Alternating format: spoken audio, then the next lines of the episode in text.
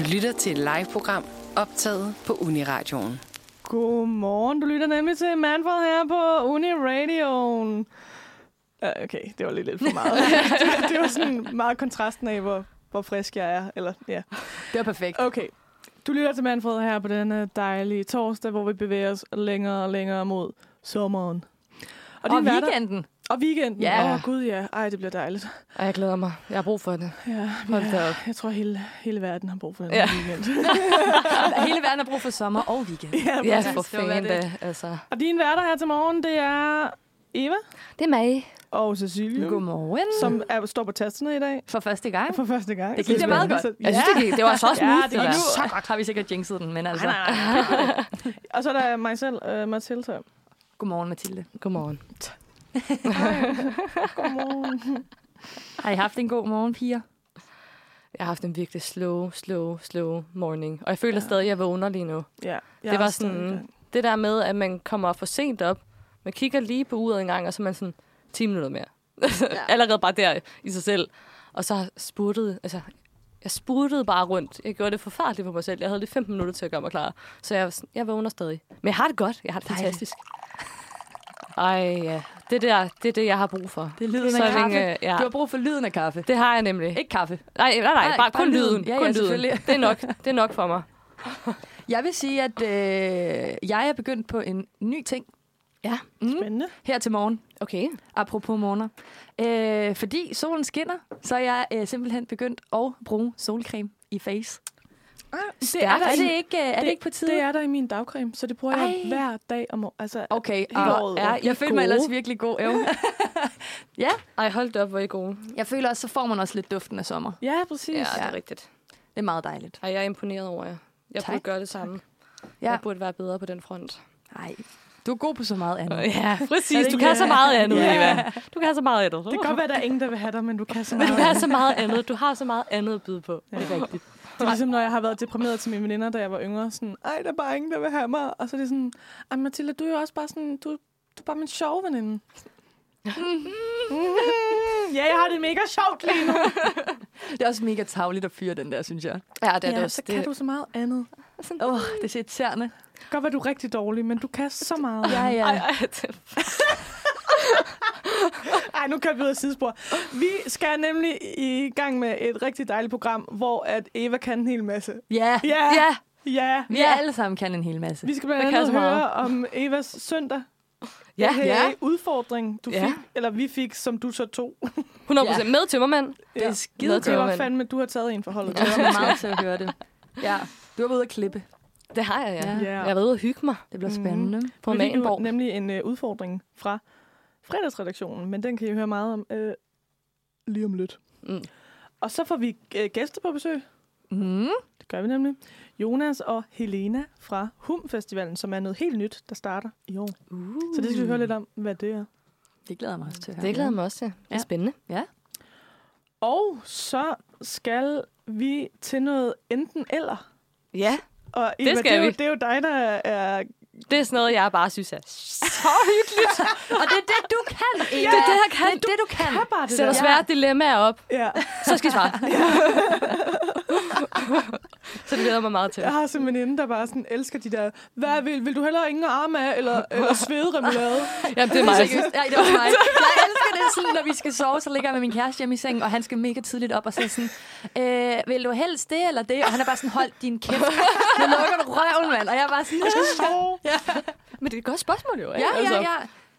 Hvad vil du helst? Og man skal sige det sådan. Hvad vil du helst? Nå, det, okay, det gør ikke. Hvad det vil du helst? Hvad vil du helst? Ja, Ja. det er en Så bare for at gøre det endnu mere irriterende. Præcis. Hvad vil du helst? Ja, hvad vil du helst? Og bare det at klokken lort om aftenen, når man bare sådan, Duh. Og vi har jo også her på redaktionen fået at vide, at der er en anden ting, vi gør, der er lidt irriterende. Okay.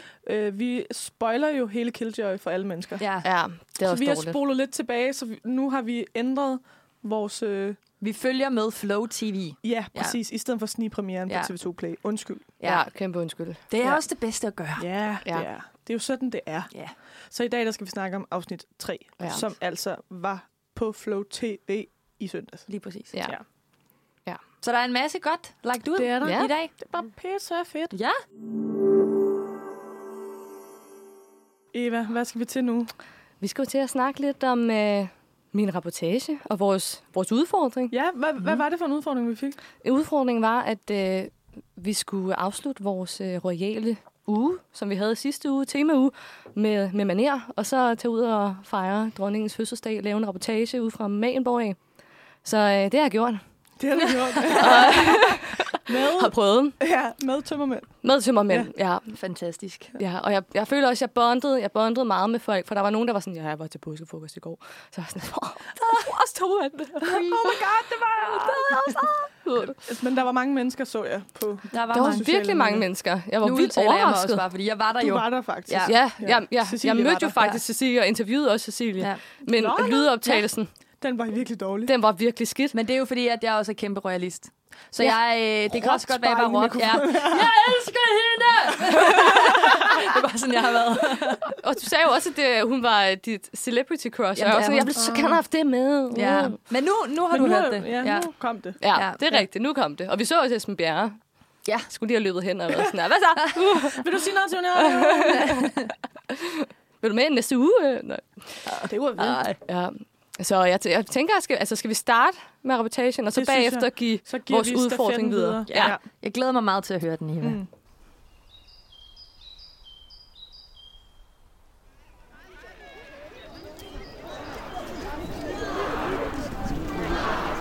Jeg vil altså gerne ned for.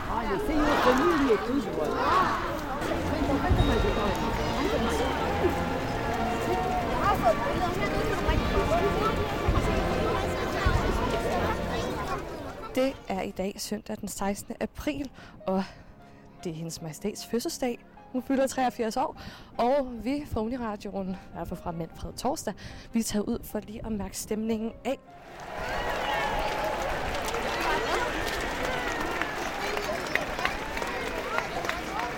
Jeg står lige nu på Christian den 9. palæ ved Amalienborg, og altså hele pladsen er fuldstændig propfyldt. Og jeg hørte lige nogen, øh, nogen på vejen sige, at det er første gang, at øh, pladsen er så fyldt. Og at der er både der er hunde, der har øh, fødselsdagsflag på sig, og masse børn står og flagrer med, øh, med fødselsdagsflag. Og det er lige om lidt, at øh, dronningen burde komme ud på balkongen og, og vinke i anledning af hendes fødselsdag.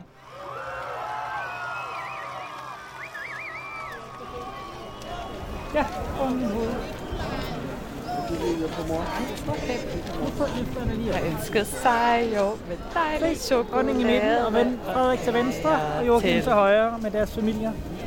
Drej, øh. Hurra, hurra! Hun sigter. Det er meget holde.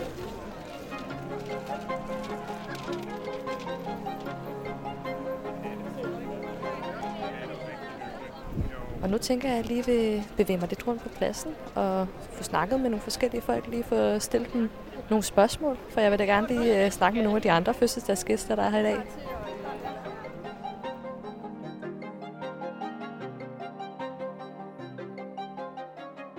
Hej I to. Må jeg, må jeg stille jer et lille spørgsmål? Jeg kommer fra Uniradioen. Ja. Altså jeg vil bare høre, øh, hvorfor I er kommet i dag. Uh, jeg er kommet i dag, jeg kommer helt fra Jylland. Uh, jeg, jeg har været i Livgarden før, så jeg vil bare gerne lige se det udefra. Jeg har kun der jo. Det er fordi, vi har en, øh, en øh, tøseklub, en kulturkvindeklub, og øh, arrangementet i dag går til at fejre dronningen. Og derfor har vi selvfølgelig pyntet os med diademer og flag, og så skal vi ud og spise frokost bagefter, en royal frokost. Nu kommer jeg bare med spørgsmål, fordi nu er det dronningens fødselsdag. Har I et særligt, hvad siger man, forhold til dronningen, eller betyder noget særligt, eller... Nej. Nej. Det er også bare et færre svar. Altså for mig er dronningen et meget stort folkeligt symbol på Danmark. Altså vi er den, det, altså det ældste øh, land med et kongehus. Jeg er meget historisk interesseret, så på den måde er der en, en interesse bag det. Men, men altså, jeg synes, det er ligesom sådan et samlingspunkt for Danmark og hvem vi er, altså som mennesker, som kultur. Og sådan hele, hele Danmarks farmor. Ja. På en eller anden måde.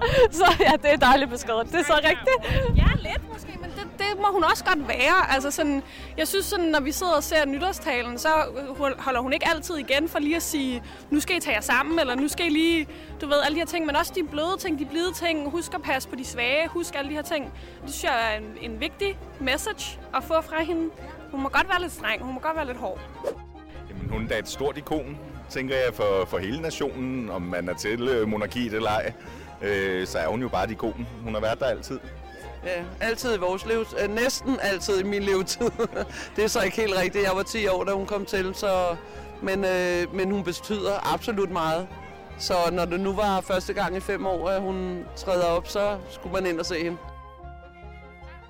3, 2, 1. Tillykke! Hej, tusind Så forlader jeg øh, pladsen, og sikke en energi, sikke en øh, fødselsdag, sikke en dronning. Hold da op, altså. Det var fantastisk, så her fra Uniradioen så siger vi et kæmpe stort tillykke. Hendes majestæt dronningen med de 83 år. Kæmpe tillykke. Ha' det godt derude. Kæmpe tillykke. Hvilken dronning. Hvilken dronning. Hvilken dronning. Hvilken majestæt. Ja. Jeg, jeg vil sige, uh, udfordring succeeded. Hold kæft, hvor var du god, Ja, Eva. det var mega Ej, godt. det er jeg glad for, I synes. Jeg føler mig faktisk, altså jeg gik ind til fødselsdagen uden at være en royalist, men nu, nu er jeg royalist. Ej, altså, yes, join the team, please. Ja, fuldstændigt. Ja. Altså, det er også, man kan høre til sidst, jeg er bare sådan, sikke en dronning, fantastisk. Du har bare været med af stemningen. Ja, Ja. stemningen Fuldstændig. tog dig bare Ja. ja. gjorde dig til royalist. Og hun blev jo ved, nu, nu var jeg jo også den, hun blev jo ved med at komme ud på balkongen, dronningen. Først så kommer hun alene. Ja. Så kommer hun sammen med familien på hver sin side, og så går hun ind, og så begynder folk at gå, og så kan man bare høre sådan, ja! Og så kommer hun ud igen, og hun vinker og siger sådan, hurra, hurra, hurra, og går ind igen, og kommer ud igen, og man er sådan, ah, kommer hun Det var mere? bare femte nummer, og det var sådan, Ja, hun kom ud. Jeg tror faktisk, hun kom ud fem gange. Men det er sjovt, fordi folk begyndte sådan at gå, og man kunne bare se sådan, så går folk, og lige pludselig så er der en, der bare råber sådan, ja! Og alle vender sig bare, Det er også sindssygt, ikke, at man kan have et forhold til et menneske på den måde. Ja. Ja. Altså, som man jo ikke... Altså, som bare er sådan et eller andet øh, dansk symbol. Ej, Ja. hun er Ret vildt, fantastisk. Altså, det er hun bare. Ja. Jeg kan ikke, jeg kan ikke beskrive det nok. Men jeg Men- tænker, men det må da have været hårdt at gå ind, altså fem gange. Jeg tænker, altså har hun ikke øh, problem med ryggen? Jamen, hun er sej. Ja, man Hun må er sige, det er sej. sejt. Mm. Altså, jeg tænker, hold da op. Ja. Og hun Sidste tog endda great, videre great lige efter. Eller, øh, sådan, ja, hun skulle øh, videre til et andet sted, så hun var sådan, Altså, let's go, let's go. tænker jeg bare. Ja. Nå, men jeg tænker også, let's go til øh, vores udfordring, vi, gi- vi vil gerne give til onsdagsredaktionen i næste mm. uge. Hvad er det for en, Eva? Jeg skulle lige have en kaffepause, kunne jeg mærke. jeg skulle lige... Ej, så Det kan jeg tage nemlig- den. Vi har, øh, vi har forberedt en lille rap battle. Ja, det, det skal de forberede. Det skal de, ja, ja, Ja, vi, ja. vi har forberedt, at de skulle forberede en rap battle. Ja, præcis. Ah, yes, ja, yes, yes. den var god. Øh, er rigtigt. Hvor Nå ja. at øh, den ene person i den her rap battle altså skal være for klimaforandringer. Det er for fedt. Mm. Det er det, kloden har brug for. We love it. Mm. Det er der ikke nogen, der gør. I hope so i hvert fald. Man og ved den, aldrig. øh, man ved selvfølgelig aldrig, og øh, folk skal have hver sin holdning, bare ikke, at den er anderledes end min. Men øh, den anden i den her rap battle skal altså være imod at dele alle skrækhistorierne om klimaforandringerne. Ja, så det glæder vi os til at høre. Det glæder vi os meget til. Det virker lidt som en julefrokost i min familie. Ja, men gør det ikke lidt det i alle? Enten så handler det om klimaforandringerne, eller også så handler det om MeToo, eller også så... Ja, Det er rigtigt. Ja, sådan er det bare. sådan det er det spicy emne. Ja. Det er det. Vi skal snakke om uh, TV2 Ego-serien. Mm. Over dem alle Ja, lige nu, oh, ja. synes jeg. ja, ja der er også den er der om, Sydney Lee, den er også ret god. Ah, den har jeg ikke set endnu. Nå. Den har så jeg jeg ikke kan set godt uh, udtale mig omkring, at for Mm. mit vedkommende. i Okay, ja, fald. ja, godt, godt, godt. Men vi skal snakke om Killjoy, Mathilde. Det skal vi nemlig. Og vi skal snakke, som vi sagde før, om det afsnit, der altså blev sendt live i tv i Flow TV Flow TV. i søndags. Ja. Ja. Og det er altså afsnit 3.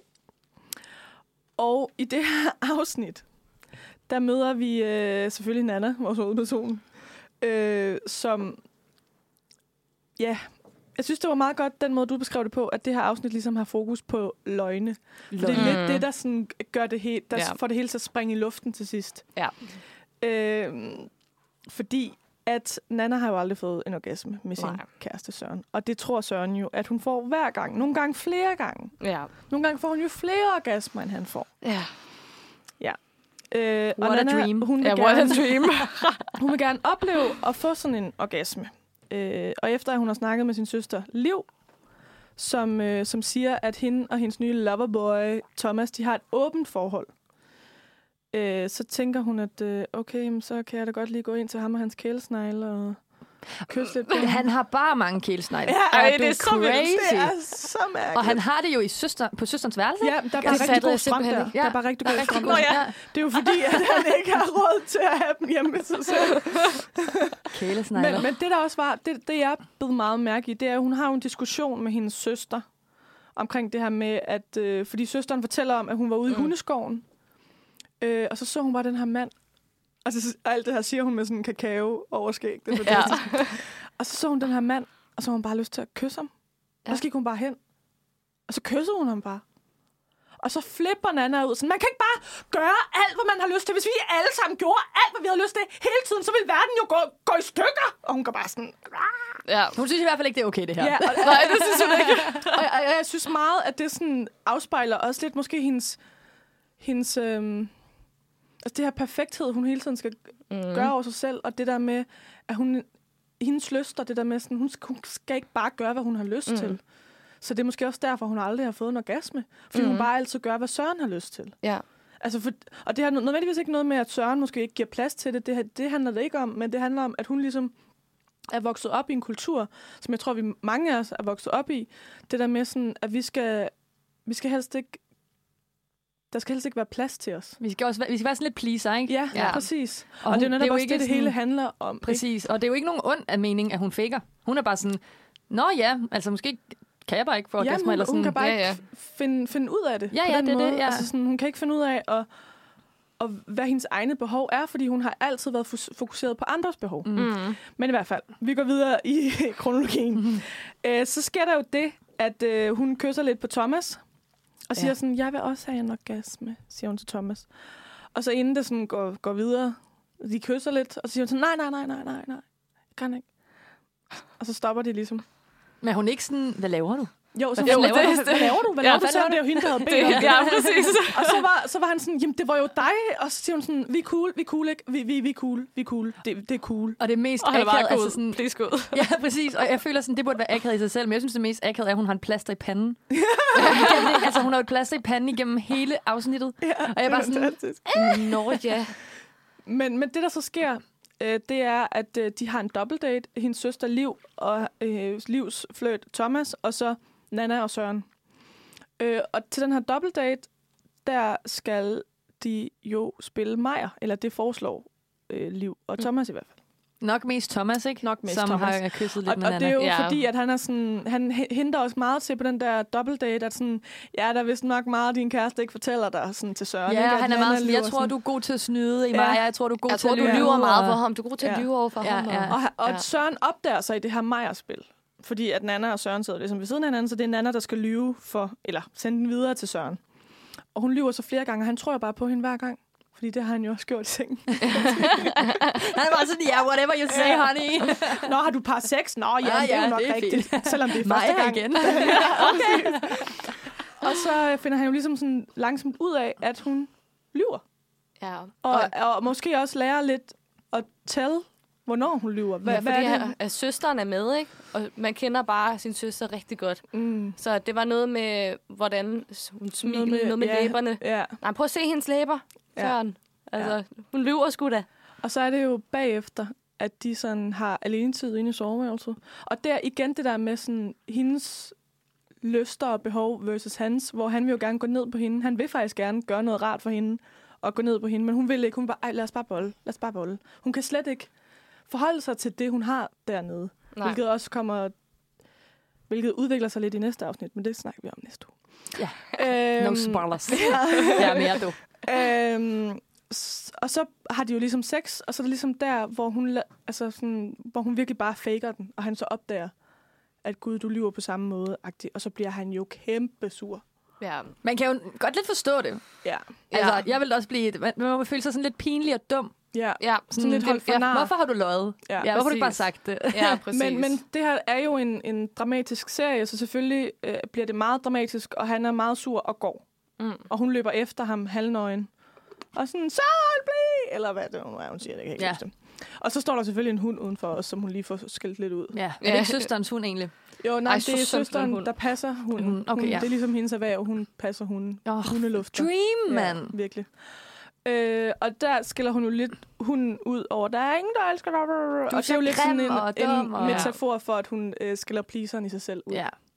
Ja. ja, fordi der er jo et klip inden, hvor hun snakker med hunden og kommer hjem til den. Ja. Og den er alene, og hun er sådan, Åh, er der ikke nogen, der elsker dig? Er du Mm. helt alene her? Skal jeg elske dig? Skal jeg komme og Ja, det er være rigtigt. din ven? Kæmpe kontrast. Og, ja. og, og det er jo fordi også, at inden da har hun været... Det er en, jeg ved ikke, hvorfor at jeg ikke lægger så meget... Eller jo, scenen er der jo, men det er sådan en startscene, hvor hun ligesom er hjemme ved det der vennepar, de var ude at se teater med.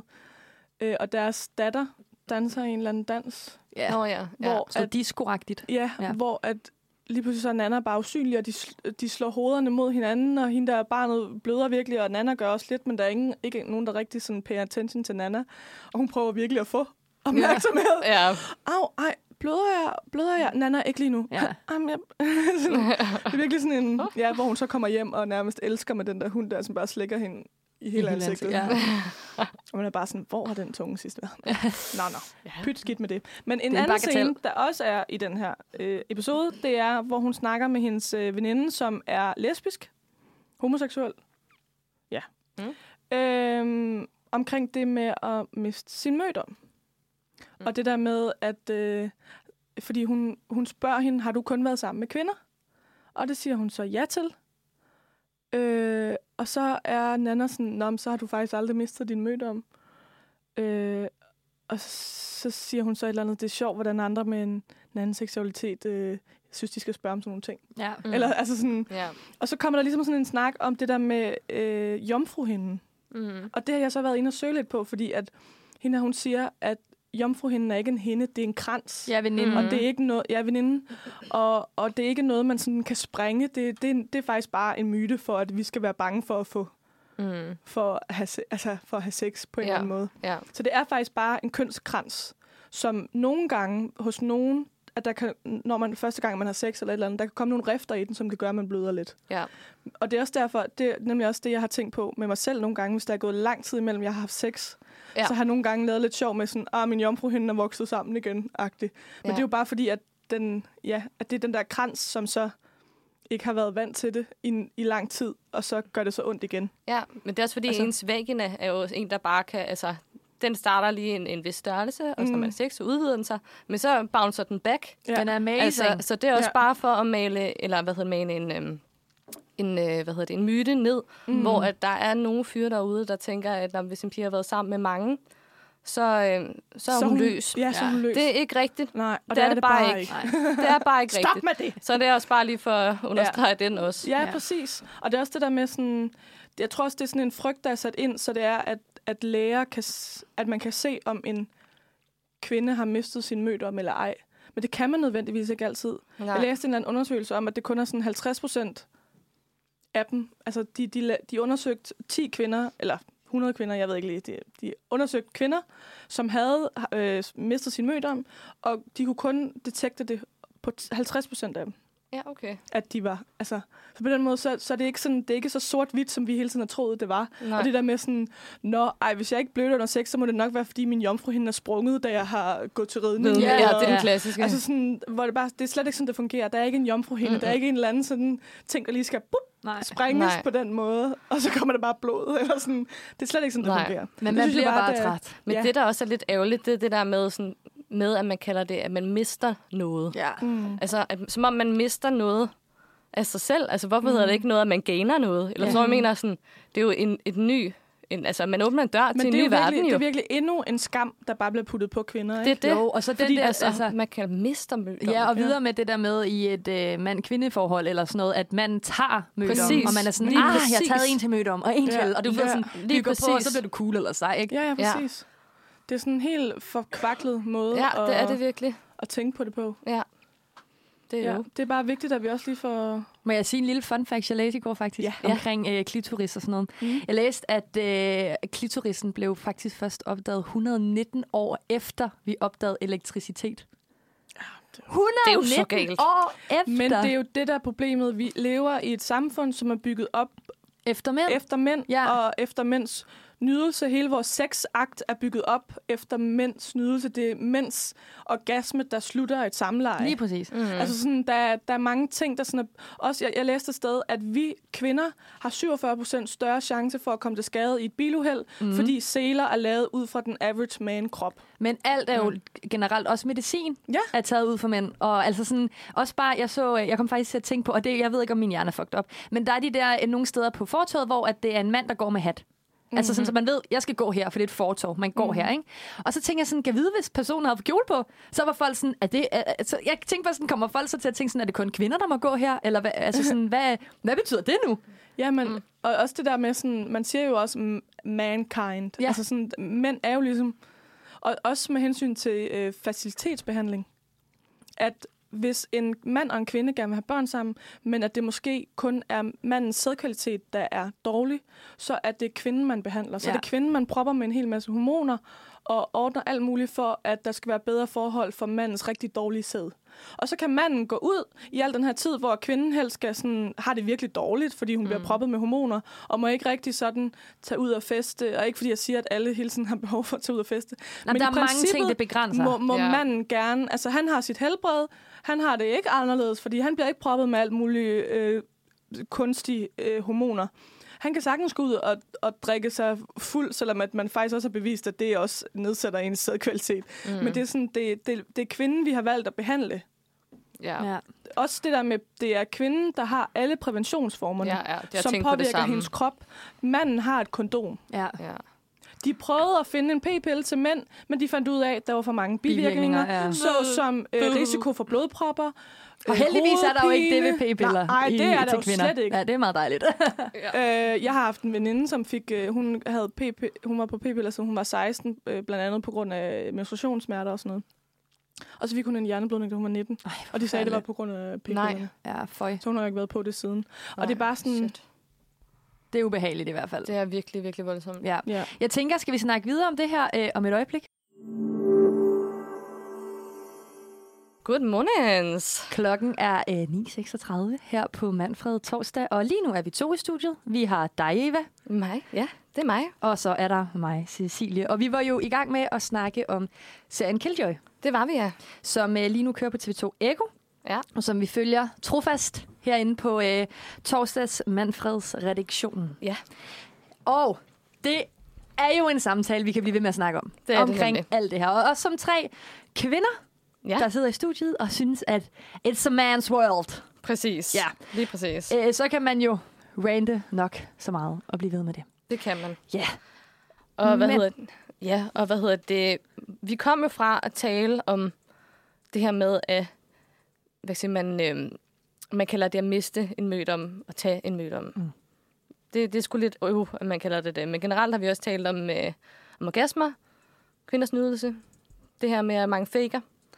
Og øh, i forlængelse af det, så var der jo på, øh, hvad, på Instagram, Ja, det startede, det hele startede jo hos Godmorgen. God aften live, ikke? Jo, god ja, aften god live. aften live, ikke Jo. Godmorgen Danmark. Ja, Same. Ja, ja præcis. God Ja. aften live. Og øh, der var, øh, der var, hvad hedder det, founderen af Klub Venus, var jo inde og, og tale lidt om, øh, om, hvad hedder det, kvinders nydelse, men det tog jo lidt en drejning. Det tog en Og det er jo noget, som øh, Mathilde kan komme lidt øh, Vi har Mathilde på. tilbage igen. Ja, jeg så indslaget i går. Ja, Ja. Jeg var lige ved kaffe. Undskyld. Det er fordi, at vi har, vi har jo gæster på besøg her senere, og de er øh, kommet allerede. Det er mega dejligt. Ja. Så dem skal der selvfølgelig også tages lidt hånd om. Det er jo det. Ja. det, er jo det. Øh, nej, men det var egentlig, jeg var, lidt, jeg var lidt i tvivl om, om vi skulle snakke om det her. Fordi at det er sådan lidt kontroversielt. Altså, nej, det er ikke kontroversielt. Men der er sådan delte meninger om det. Mm. Fordi det, der jo skete, det var, at øh, Melissa Hartelius, stifter af Klub Venus, mm-hmm. hun øh, var en af dem, der blev inviteret ind i God Aften Live den 5. april. Og øh, for at snakke om, om killjoy på den der måde af sådan øh, orgasme, nydelse, mm. hvorfor får kvinder ikke orgasme. Men det var ligesom om, at hele interviewet havde en eller anden vinkling af, at det var synd for mænd, at kvinder fakede orgasme, og hvordan det fik mænd til at føle. Og det er jo slet ikke det, serien sætter fokus på overhovedet. Nej. I forvejen sådan... Men men det der jo så er, at hun skriver en lang smøre på Instagram omkring, at hun synes, at, at interviewet havde en mærkelig drejning. Mm. Øh, men så har Abdel Aziz Ma- Mahmoud, som var øh, en af Vært værterne, på- ja. øh, han laver ligesom et svar til sådan, du, altså, hun har jo ligesom fået spørgsmålene på forhånd, og du kan jo altid sige noget, hvis du vil, og vi har jo gennemgået det her, før vi gik på, og, Ja. og sådan noget. Så der er sådan en... Men igen, Den er lidt nogle gange er det også bare svært at sige nej. Altså at sige fra, Ja. når, du er blevet, Ja. når du er blevet inviteret ind i det her. Det er landsdækkende tv. Folk ja. kigger på en, og jeg tror godt, at man kan sige, at der vil blive randet pænt meget over hende, hvis hun var sådan, det der gider jeg faktisk ikke svare på, for det er ikke det, det handler om. Ja, Altså eller sådan- afbrød, at de, fordi der var også, øh, fordi der var ligesom de her tre gæster, det ved jeg ikke, har jeg gennemgået det? Nej. Nej. Så du der var de her øh, tre gæster. Så øh, Melissa, som jeg lige har snakket om, som er stifter af Klub Venus, sådan et øh, dansk pleasure studio, et sexpositivt online univers, hvor man blandt andet kan købe sexlegetøj. Øh, og så er der podcastvært Mikkel, og nu skal I Braginski. Mm. Han, øh, han har et, øh, en podcast, der hedder Hankøn, mener jeg, det hedder. Det er i hvert fald, hvor han snakker om sådan øh, mænd og sådan følsomme mænd. Mm-hmm. Og så har han også mandecoach. Mandecoach. Ja. Okay. Og, og egentlig så det hele sådan udadtil virker det hele jo meget fint, fordi vi har ligesom begge sider af sagen. Vi har Mhm. en mand, vi har en kvinde, vi har altså sådan... Ja, ja. ja værsgo, debatter. Men det er ligesom om, at i hvert fald jeg sidder tilbage med en følelse med, mænd i hele den her diskussion er overrepræsenteret, fordi vi sidder med tre mænd, og så er der to kvinder. Og, og sådan, jeg, jeg føler lidt, at, at samtalen tager en drejning. Hvorfor er det, vi har snakket om mænd så længe, i flere århundrede, ja. og så kan I ikke give kvinder lidt mere taletid? Hun bliver nærmest ikke spurgt om noget. Men det er jo Nej, ligesom okay. okay. den Melissa. der kampagne på kvindernes øh, kampdag, hvor at de, øh, at de sender mænd ud for en eller anden skoreklame. Eller hvad fanden det var. Mænd i høje hæle, kan I huske det? Nej, det var det op at kan jeg vinde ikke. totalt meget. Var det sidste år eller forrige år? Jeg kan ikke engang huske, hvilket firma det var. Nej. Men hvor de laver sådan noget der med, at øh, et, eller andet, et eller andet med seje mænd, stærke mænd, et eller andet går også i hæ- hæle, et eller andet. Ah, ja. Hvor det var sådan, I kunne lægge den ud på every fucking other day. Og så lægger I det ud på kvindernes internationale Men jeg synes kampdag. også, altså, budskabet om, at vi både, både mænd og kvinder ligesom skal tage lidt øh, ansvar mm. i det her intime rum. Der skal være mere ligestilling i, i sengen og alt det der. I'm all for it. Men jeg sad bare tilbage med sådan lidt sådan en mør følelse. Mm. Hvor jeg var sådan, nu føler jeg igen, at kvinder blev silenced på en eller anden måde, når du kunne bare have sagt fra, ja, ja.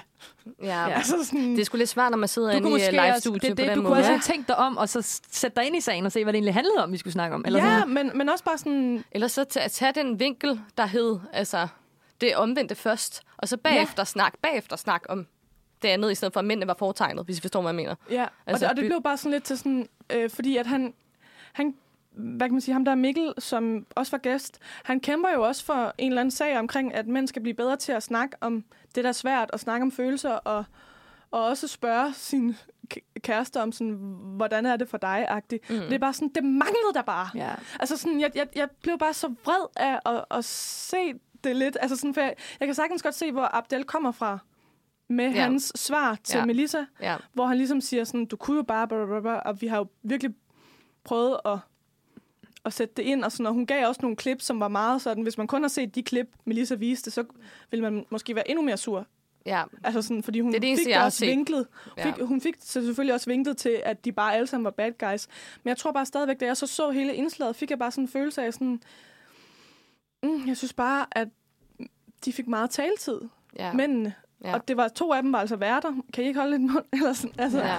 Ej, så meget snakkede de heller ikke. Men jeg, jeg tror bare, jeg sad bare sådan lidt... Jeg føler ikke, vi snakker om det, vi skulle snakke om. Jeg Og føler ikke, vi er ærgerligt. snakker om det, som serien vil have, vi skal snakke om. Mm-hmm. Og det er endda t- en TV2-serie, og det her er TV2 God Aften Live. Eller Mm, sådan, ja.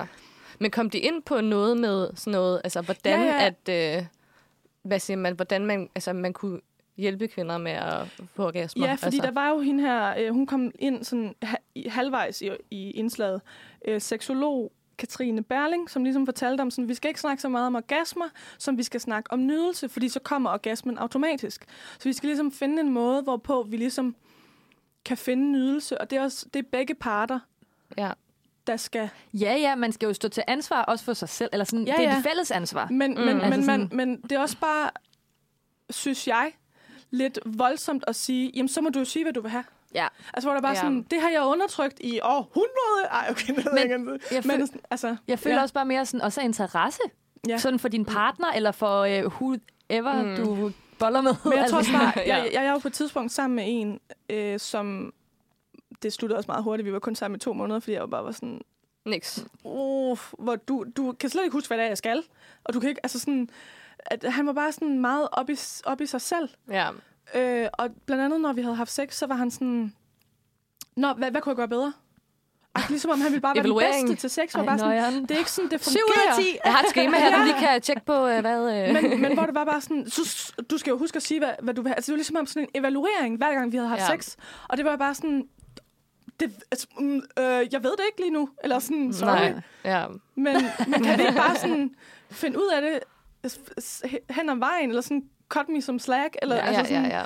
Jeg prøver bare ligesom at finde ud af det, men du giver mig ikke så meget. Jeg føler lidt, at din, dit sådan formål med at sige det, er ikke for at skabe mig nydelse, men mere så du kan være den bedste. Det var sådan lidt Ja, den, det var- sådan, ja. jeg fik, hvor at med Den min kæreste ærgerlig. nu, så er det lidt mere sådan jævnbyrdigt. Så det er ikke, fordi jeg siger, at alle mænd er nogle idioter. Nej, På, nej. den, på det punkt, vi skal ligesom alle sammen være bedre til det, men, Men der er jo aldrig nogen, der siger, at mænd er idioter. Alle mænd er idioter. Nej, men jeg altså føler sådan, lidt, at det bliver nej. vi nødt til at sige nærmest efter hver sætning, vi siger, for ellers så bliver vi sådan nogle sure, hysteriske Nå, kvinder. så er jeg Og- bare og en det er sur ikke- hysterisk Og det er ikke fordi, kvinde. at vi er sure på mænd. Det er ikke fordi, det er mænd, der er problemet.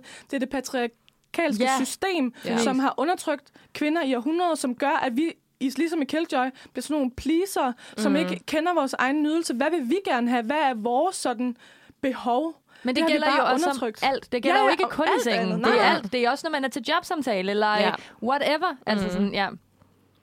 Og det er bare vigtigt at snakke om. Det er det altid. Hvis vi stopper snakken, så øh, stopper vi jo også alt det. Og det var også det, øh, som Emma Sestrud Høgh sagde til den der forpremiere på Killjoy. Det var mm. sådan, at der er mange, der sådan spørger øh, Jennifer og hende, som ligesom er dem, der står bag How to Kill a Dog, som er dem, der har produceret serien. Øh, at sådan, er vi ikke snart færdige med... Altså sådan, er, er den her kvindekamp ikke sådan lidt...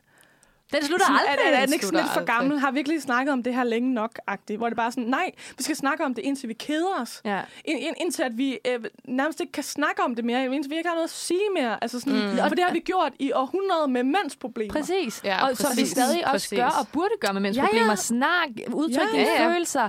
Altså, gør det dog. For Ja, det-. Ja, ja, Hvis vi skal have præcis. alle dagsordner i spil. Ja. Men problemet er bare, at kvinders dagsorden har ikke været på spil særlig længe. Mm. Og, den bliver ved med at, og vi bliver ved med at sige, at vi har opnået en hel masse. Ja, Og fedt på for nogle det. punkter. Men vi er bare ikke færdige, hvis vi skal nå op, hvor, hvor mænd har været i årtusinder. Til gengæld, så øh, tror jeg, vi kan blive ved med at snakke om den Ja, her det kan samtale vi. for Det altid. kan man. Og vi må være færdige med den nu, i Ja. hvert fald, desværre. Og du lytter jo til Manfred Torsdag, og din værter, det er mig, Eva. Og så har vi øh, Cecilie. Godmorgen. Stadig og, øh, lidt. Mathilde. Godmorgen stadig lidt. Ja, ikke er det ikke, er det ikke mere formiddag? God formiddag jo, jo, nu. God formiddag. God formiddag. Det er altid svært skiftet fra, Ja. hvornår siger man godmorgen, hvornår siger man Og god så der med, at der er nogen, der siger, øh, have en god aften sådan klokken tre. Det er mig. hmm, Ja, Ja, det det, er er straight up mig, når jeg står i butik og arbejder. Så kommer jeg til at sige god aften. Nej, Det er altså, fordi, Ja, ja. man er så træt, man føler, God at man skal i 15. seng. Jeg skulle lidt ønske, det var aften, tror jeg, når man er på arbejde sent, ikke? Så. Hvornår lukker vi? Ja. Nå, vi skal ja. til noget fedt. Det skal Eva. vi. Fordi uh, vi skal videre til noget lidt sjov. Og nu kommer stemmen jo. Nu kommer stemmen. Oh, ja. Det, øh, det synes jeg bare for selv. at det er. øhm, fordi jeg elsker den her leg. Vi skal nemlig have en lille hyggelig omgang. Hvad vil du helst i unistyle? Hvad vil du helst? Hvad vil du helst? Mm. Og man skal sige helst. Det skal man. Mm. Hvad vil du helst? Så øh, jeg har fundet nogle øh, dilemmaer frem, som man kan møde i hverdagen som, som universitetsstuderende. Så det er ikke noget øh, med at svede remoulade? Nej, præcis. Nej, okay, okay, det er det ikke. Det er mere sådan virkeligheds. Okay, okay, Ja. okay. Godt nok, godt nok. Øhm, Den er ellers også god. det er altid en klassiker. Det kan godt være, at jeg smider den ind til sidst. Who knows? Ja, ja. Håber. Øhm, fantastisk. Men vi skal så her i studiet svare på, hvad vi helst vil. Altså, Ja. ja. så jeg stiller lige, øh, hvad vil du helst? Vil du det her, eller vil du det her? Så skal I svare på, hvad I helst Ja. vil af de to Ja. ting. Mhm. Og måske har I endda stået i nogle af de her situationer før. Det finder mm. vi i hvert fald ud af nu. Ja. Er I klar? Ja, ja, ja, ja, ja. Okay. Forestil dig, at du ikke har fået læst op til din eksamen. Det er ikke noget, ja, Hvad? Hvad vil du så helst? Mm. Blanke en eksamen, eller gå op til eksamen og få en dårlig karakter? Blanke eksamen. Ja, 100. 100? Ja. Ja. Nej, det kommer faktisk an på, om det er en mundtlig eller skriftlig, fordi mundtlig er så dum og blanke nogle gange, så kommer det sådan, jeg synes, at skriftlig er lidt øh, bedre. Ja. Fordi nogle gange, så hvis du blanker en mundtlig, så enten så skal du op i den mundtlige igen, men så kan du først det om lang tid, eller også skal du lave en eller anden alt for lang skriftlig, Ja. som bare har alle mulige dumme sådan, øh, øh, ting, man skal. Ja. Som bare ikke giver nogen mening. Fordi Ja. der aldrig er nogen, der gør det. Jamen, jeg har aldrig mundtlige eksamener, jeg er kun skriftlige. Nå, okay, fair Ja. nok, fair nok. Så Ja. Jeg, jeg, Blank. jeg, jeg All the blanker way skriftlig. blanker. Okay, ja. for jeg synes, den er svær, fordi at, altså, hvis jeg vil prøve altså, ligesom at redde den, så er det jo smart at blanke.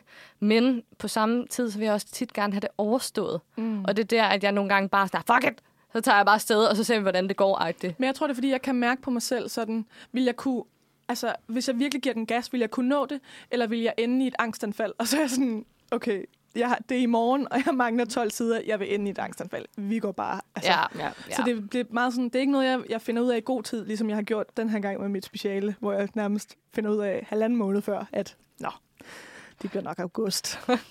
Men det er jo det fede ved skriftlige opgaver. Ja. Altså, det er sådan... Altså, og, og det er ikke, fordi jeg skal tale blankningen op, men det gør jeg Jo, lidt alligevel. lad os gøre det lidt. Ja, Ja. fordi jeg synes, at øh, det er ret fedt, at man har muligheden for det. Ja. Også Ja, fordi jeg det skal er det aflevere min Det er det bachelor, samtidig med, at jeg skal aflevere en øh, anden skriftlig eksamen. Det er jo Og helt umenneskeligt. Der er jeg sådan lidt... Jo, jo, jeg kunne da godt have været gået i gang før med min bachelor. Men det gad jeg ikke. Nej, det handler faktisk ikke om at give, fordi jeg føler, at du har været i gang fra starten. Jeg Det tror, føler jeg det, også. det handler om processen i en bachelor, som Ja. bare er sådan, at der er en helt vildt meget, en helt vildt lang periode, hvor man føler, at man ikke rigtig laver noget, men man laver jo noget inde i hovedet, Det men der rigtigt. kommer bare Mhm. ikke så meget ud. Og så kommer det bare ud der til sidst, oveni at man skal alt muligt andet. Det er derfor, jeg, da jeg skrev bachelor, så, øh, så tog jeg verdens nemmeste fag, som bare var sådan en portfolio, som man skulle ændre lidt på. Man skulle lave lidt, men det var meget noget, man havde lavet i løbet af semesteret. Sådan nogle små opgaver og sådan noget. Mm. Så man skulle ænd- ændre lidt på, og så lave en afsluttende refleksion og sådan noget, men det var easy peasy lemon squeezy. Mm. Så det var virkelig, altså sådan, det var grunden til, at jeg ikke blankede den, min anden eksamen. Men Ja, okay. dit virker jo helt umenneskeligt. Ja, ja, det er fedt. Ja. I love it. Jeg elsker det. Så I ser mig fra sådan næste måned af, der ser I mig aldrig igen. Jeg går under jorden og sidder bare og skriver der. Nej. Nå, lad os tage den næste. Er I klar på næste? Ja. ja. Hvad vil du helst?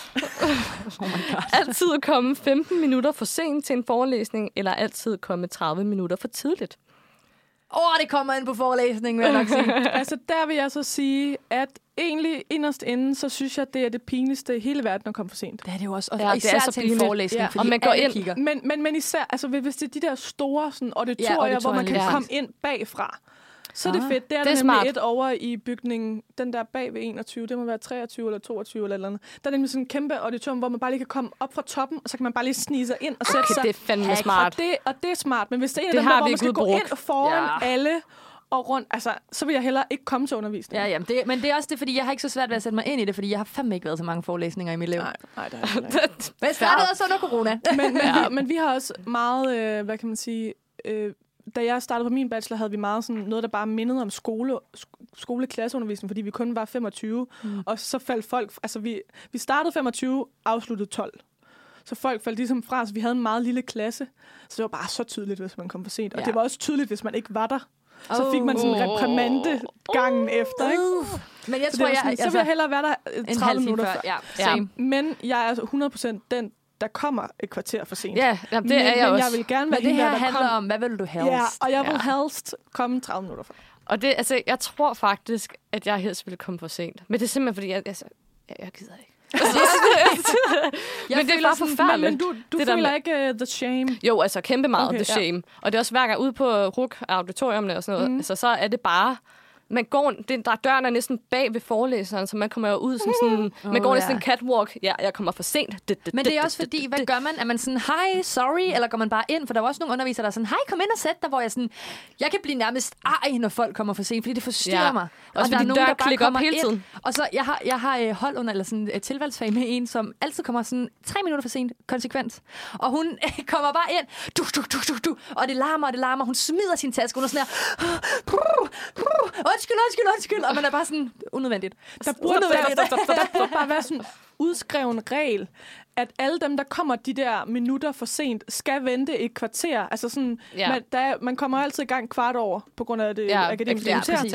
Og så hvis man kommer imellem kvart over og halv, så bare vent til halv, og så går alle bare i flok ind. I stedet mm. for, at vi skal have sådan nogle klatter, Ja, der kommer. Ja. Altså sådan, det, det er også derfor, jeg selv hader at komme for sent, fordi jeg, sådan, jeg gider ikke være en af de der klatter, jeg selv hader. det er forfærdeligt. Nogle gange kan jeg godt finde på, hvis jeg kommer for sent, så holder jeg...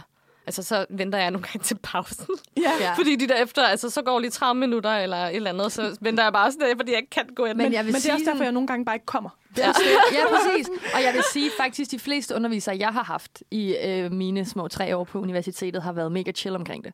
Ja, De er altid bare sådan, kom dog ind, eller sådan, hvorfor står du ude og venter? Hvor jeg er sådan, fordi jeg ikke vil forstyrre. Men der vil jeg så sige, at det har der været på min tilvalg og på mit, på, mit, øh, på min kandidat, men mine bachelorundervisere, de kunne bare finde ud af at shame. Altså, Ja, så fik ja, man også lige sådan en, så fik man sådan en, en kommentar med sig. Not ikke? nice. Og den Ja, hænger bare ja. ved hele dagen. Ja. Det gør den Men så vil jeg heller ikke komme. Så vil jeg hellere have kommentarer om, om jeg ikke kom. Ja. Så kunne man være syg.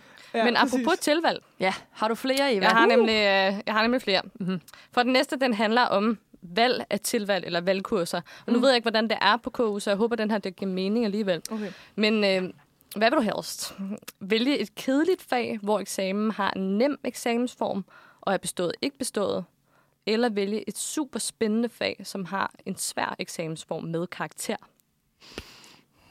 Jeg vil nok tage det spændende fag, fordi så ved jeg, at jeg kommer afsted. Og, jeg har, ja. Og nu kan jeg kun tage udgangspunkt i, at jeg selv har skrevet kun skriftlige øh, eksamensafleveringer, og det synes jeg egentlig er okay. Jeg er ikke god til det, jeg får altid dårlige karakter anyways. Mm. Men jeg har Så ikke dumpet. Sådan. Så, så heller det spændende fag. Det tror jeg. Ja. Ja. Jeg tror for mit vedkommende, fordi man har jo normalt sådan to fag samtidig, ish, ikke? Mm. Sådan Mm. rundt regnet. ja. Øhm, så det kommer meget ind på, hvad, for, hvad mit andet fag er. For hvis Ja. mit andet fag er et virkelig spændende, et jeg gerne vil gå op i, så må det andet godt være rigtig kedeligt, og så kommer jeg måske til halvdelen af forelæsningerne, og så har jeg den der nemme eksamen, bum, nemt. Mm. Men jeg vil ikke kunne klare at have to virkelig kedelige fag. Er der nogen, Nej. der vil kunne det? Ja, det er jo det. Mm. Det er også bare for mig, er det også vigtigt. Det er taktisk. Altså ja. det der med netop, hvis jeg har et vildt svært fag, så vil jeg tage et nemt. Ja, præcis. Ja. Altså, Og det er jo det, det, det dejlige ved tilvalg, det er jo, at man for det meste kan regne ud, hvad øh, eksamen er. Nogen er virkelig dårlige til at skrive det i den der beskrivelse, men, men for det meste kan man godt se, om det er en skriftlig på 16-20 sider, eller det er en Mm. portfolio, eller et eller andet. Ja. ja. Det er dejligt. Og nu Eller kan vi, altså, kan vi nå en sidste... Vi nupper en hurtig en. Ja, ja, ja, en vi gør hurtig det, en, vi ja. gør det, vi gør det, vi gør Den det. mest spændende. Hvad vil du helst? Aldrig kunne sætte din computer eller telefon på lydløs under en forelæsning, eller aldrig kunne tage noter. Aldrig kunne tage noter, jeg tager ikke noter alligevel. Altså, jeg vil aldrig sætte min telefon eller computer på lydløs, fordi der er aldrig nogen, der kontakter mig. Oh. Så det er nemt nok. Easy. Ej, men det, jeg synes, det er så pinligt. Easy, man så græder. Det er bare så pinligt, det der med, at sidder ding, og så er jeg bare helt autoritør og kigger bare, kigger, vender folk hovederne bare sådan, Ja, ej, jeg havde who det. did that? Og, og, Nå, ja. Men det fedeste moment er dem, hvor en telefon ringer, og de ikke opdager, at det er deres telefon, der Ja, man ringer. er sådan, bare sådan, Hallo? så bruger man bare sådan en kvarter på at der finde ud af, hvis telefon der ringer. Ja, det er rigtigt. Jeg, jeg føler lidt, at uh, I would wish upon a star, at, uh, at jeg havde folk, der skrev til mig. Jeg skriver til dig. Tak. Og jeg, det jeg øh, vil jeg... til dig Hvornår tre er der forelæsning? nu. Ja. Hvornår er der forelæsning? Jamen, jeg har lige forelæsninger mere. Okay. Så, øh, Velkommen tilbage. Nu er klokken blevet tre minutter over 10, og du lytter til Manfred. Og vi har jo fået nogle gæster i studiet. Simpelthen, vi har fået fra Hum Festival. Vi Lige har præcis. fået... Vi kan præsentere, hvad...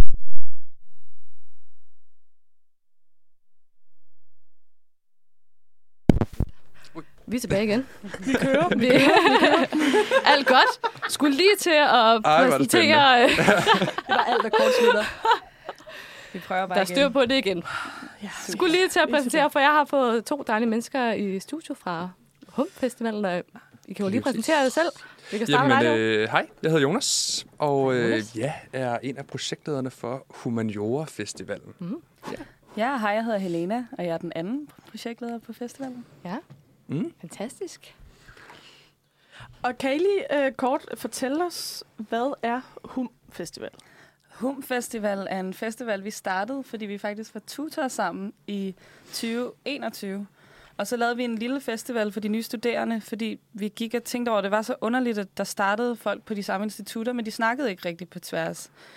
Og, øh, og det var en kæmpe succes, og så tænkte vi bare, fuck, hvor ville det være fedt, hvis vi kunne lave det her for hele humaniora. Og, og dele alt det spændende, der sker, og lave venskaber på tværs. Lige præcis. Og så er der selvfølgelig også den vinkel på, som hedder, at øh, der har været rigtig meget øh, i medierne, som er, hvor, at, hvor de har talt humaniora lidt, lidt, lidt ned. Og nu er der så også i Folketinget, hvor man gerne vil have nogle en masse nedskæringer osv., så, videre. så lad os fejre os selv og sige, kom ud og øh, råbe op omkring, hvor fucking fede øh, humaniora er, og alle de fede ting, vi kan. Ja, Øh. og hvor meget vild forskning der er som vi også kommer til at præsentere på festivalen. Lige præcis. Så det var også lidt svaret på, hvordan den her festival opstod. Ja. Ideen til det. Ja. Men, men hvad, hvad skulle der egentlig til, for at den her kunne blive til det, den var? Altså, hvad gør man fra idé til sådan... Ja, øh, Er det en lang, lang svar? Man laver en masse møder. Først så skal man være rigtig gode venner med øh, dem, øh, altså ledelsen på, øh, på humaniora. Øh, og så øh, hvad hedder det, tager man fat i dem og spørger, om, øh, om de er med på i ideen. Og, øh, og heldigvis så har vi haft kæmpe opbakning både fra direktør og prodekan og dekan og sådan noget derude. Mm. Øh, og derfra så er det jo egentlig bare at finde ud af, hvad, hvad skal det handle om? Hvem skal vi have med? Øh, skrive til alle dem. Jeg tror, vi er skriver 100 mails om dagen nærmest. Ikke? Uh. Det er det sidste øh, lange, lange, lange stykke, stykke, stykke tid. Øh, og så handler det egentlig bare om at ja, få en masse kon- kontakt og sørge for, at øh, ja, der er et ordentligt samarbejde og sådan nogle ting. Ja. Men I er vel ikke de eneste, der... der... Vi er faktisk de Er I de eneste, der eneste? laver festivalen lige nu. Og det er lidt en vild mission. Åh, men hvem er- heldigvis altså stærkt. så- Vi er, vi er begge to fra musikvidenskab, og jeg har begge to erfaring både med festivalarbejde og ledelse, og sådan projektledelse især også. Så vi har ligesom også siddet med værktøjskassen. Jeg tror, hvis jeg skulle anbefale andre at lave det, vil jeg nok sige hver 10 i hvert fald. det er lidt sjovere. Vi har heldigvis fået en masse hjælp, både fra kommunikationsafdelingen på KUA, og mange af de andre, der sidder derude. Det er jo super dejligt. Men øhm, altså, hvis man har lyst til at lave sådan noget her, så skal man bare kaste sig ud i det. Og det er jo også lidt det, vi har tænkt med at lave det, at vi vil gerne vise folk, at hvis man gerne vil arbejde inden for de her mere kreative felter, så skal man bare ud og have noget erfaring og prøve det, så man kan få nogle flere jobs. Mm. Øh, for det er sådan, man starter. Ja. Lige præcis. Og så et, altså endelig brug sit institut eller fakultet, eller hvad, øh, hvor, hvor nu er han, øh, og brug dem og snak med dem, fordi at de fleste, øh, selvom de sidder op og sidder og skriver mails hele dagen, og måske er virker lidt, lidt kedelige, så de, vil de mega gerne lave sådan nogle lidt øh, sjove, skøre ting, øh, som for eksempel det her projekt, øh, som jo ja, er kæmpestort, og øh, forhåbentlig bliver mega Som fedt. bliver mega godt. Ja, lige præcis. Ja. Det glæder vi os øh, til at opleve i hvert fald. Du lytter til Manfred Torsdag, og vi har lige nu besøg af kræfterne bag den nye Hump Festival, nemlig Jonas Ruby, er det rigtigt? øh, sagt? Fuldstændig. Og Helena Gungård. Gundgaard. Ja. ja. øh, vi har lige snakket om, hvad Hump Festival overordnet er, og hvordan ideen til festivalen opstod. Og nu vil vi gerne dykke lidt mere ned i festivalen, og hvad man kan opleve. Men først, så vil vi også lige øh, dykke lidt mere ned i, at I jo kun er jer to. Ja. Øh, og det er jo... og en af grundene til, at man kan lave sådan noget her kun være to, det er jo også ved at bruge en masse frivillige kræfter. mm. Øhm, og derfor er vi også ude lige nu at søge frivillige, både til at komme med noget indhold, hvis man for eksempel er musiker, eller har et forlag, eller er digter, eller laver et eller andet helt vildt, er vildt god til quizzer, øh, så vil vi vildt gerne høre fra jer, så I kan komme og lave noget til festivalen, for det handler jo også om alle dem, der går derude.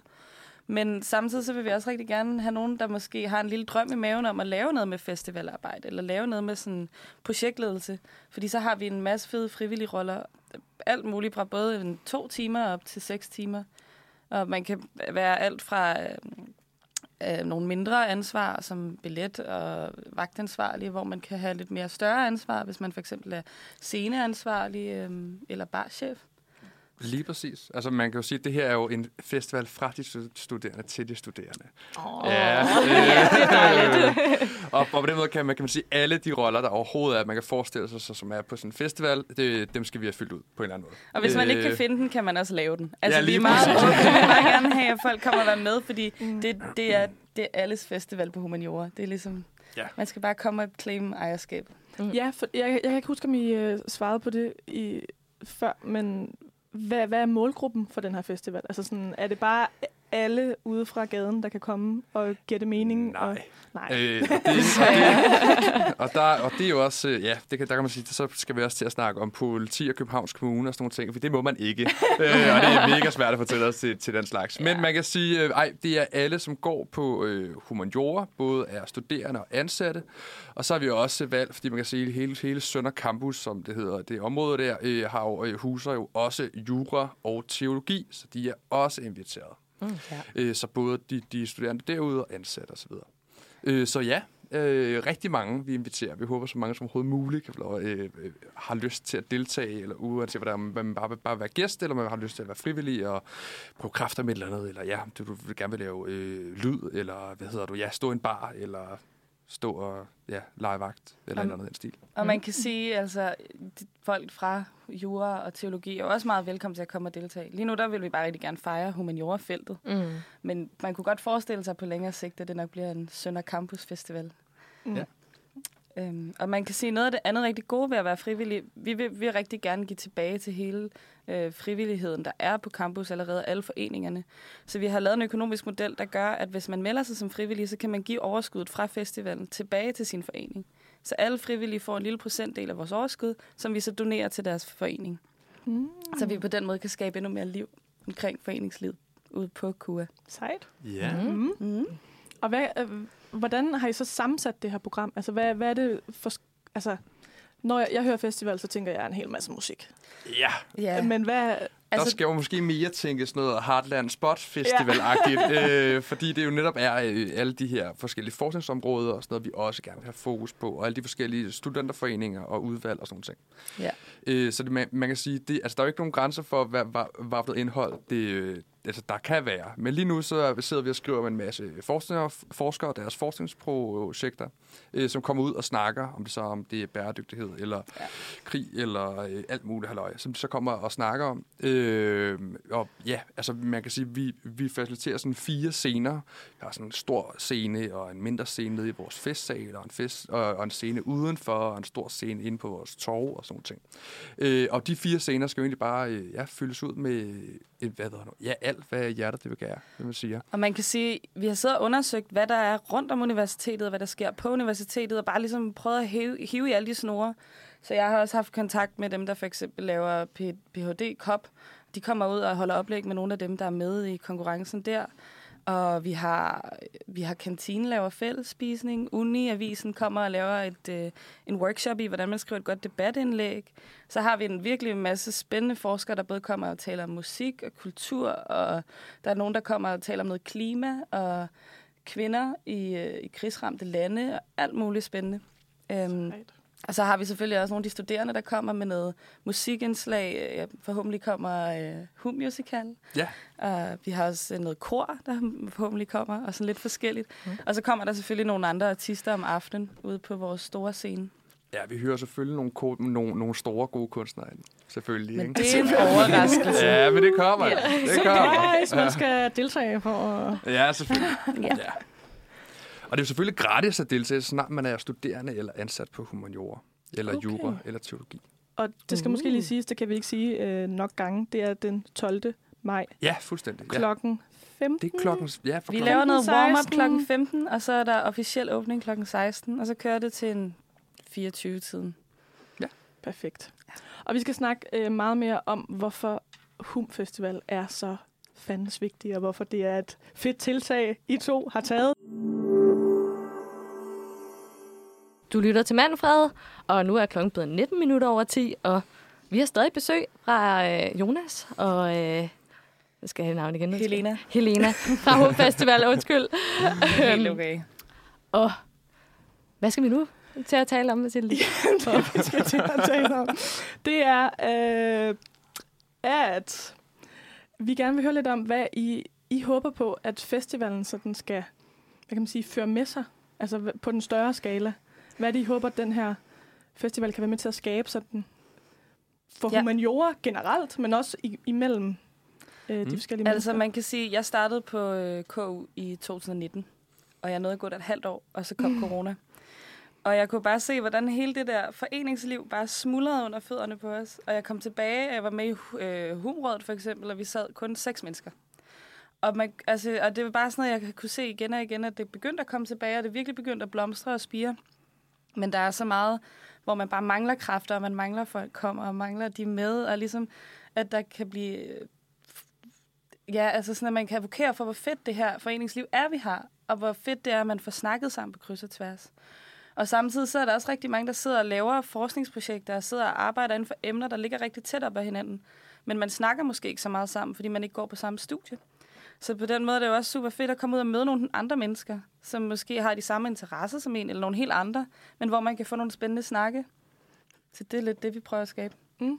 Ja, lige præcis. Og øh, du snakker også lidt tidligere om, Jonas, Ja. øh, det der med sådan, den måde, der bliver snakket om humaniora ude Lige i præcis. det virkelige liv, skulle jeg også til at sige. Ja, det er Altså- fordi, ja, ja, nu kan man sige, nu, nu er jeg også, jeg, jeg, jeg er der snart, og jeg skal ud i det virkelige liv, ikke? Mm, og det er og noget, kender. ja, og det er, uh, det er lidt, det er lidt nøjeren, ikke? Øh, hvad hedder det? Men man kan sige, at hele den her dårlige, øh, hvad hedder det, snak, der har været af humaniora og så videre, det vil vi selvfølgelig gerne ændre på. Og vi vil gerne vise, hvor, hvor, fede vi er. Og man kan sige, at der er nogle, nogle kloge hoveder, der engang har sagt, at øh, jamen, vi, vi, hvis du gerne vil ændre verden sådan direkte, skal du være læge eller, eller være i, mil, i militæret. Men hvis du gerne vil ændre den måde, verden øh, tænker på, så skal du være humanist.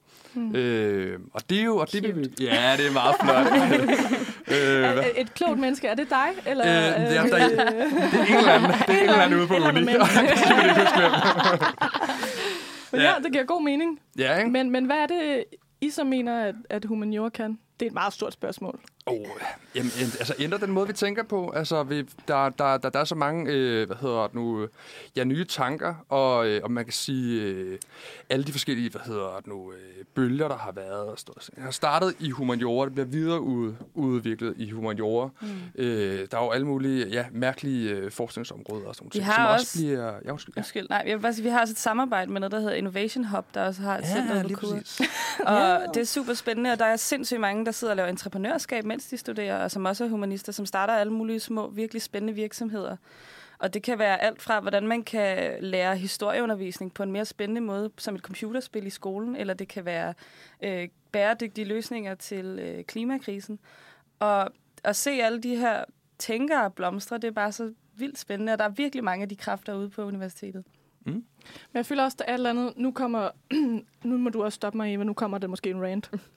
Men det, jeg føler lidt med humaniora, og, og fordi vi bliver set så meget ned på, så også som studerende, nu kan jeg selv sige, at jeg læser også humaniora, og som studerende, vi bliver også nogle gange, eller sådan har jeg i hvert fald følt det, at jeg skal ud og have en he- hel masse erhvervserfaring, indtil at jeg går ned med stress, fordi Mm. vi ikke er lige så velset på arbejdsmarkedet, mm. som hvis du har læst et eller andet IT, eller læge, eller altså sådan, det er ligesom om, at dem, dem, der læser IT, de har nærmest arbejde, før de er færdige. Og nu sidder sådan nogen som Jonas og jeg, og sidder og, og nærmest hiver håret ud af os selv, og prøver at fornægte, hvad det er, der skal ske lige om lidt.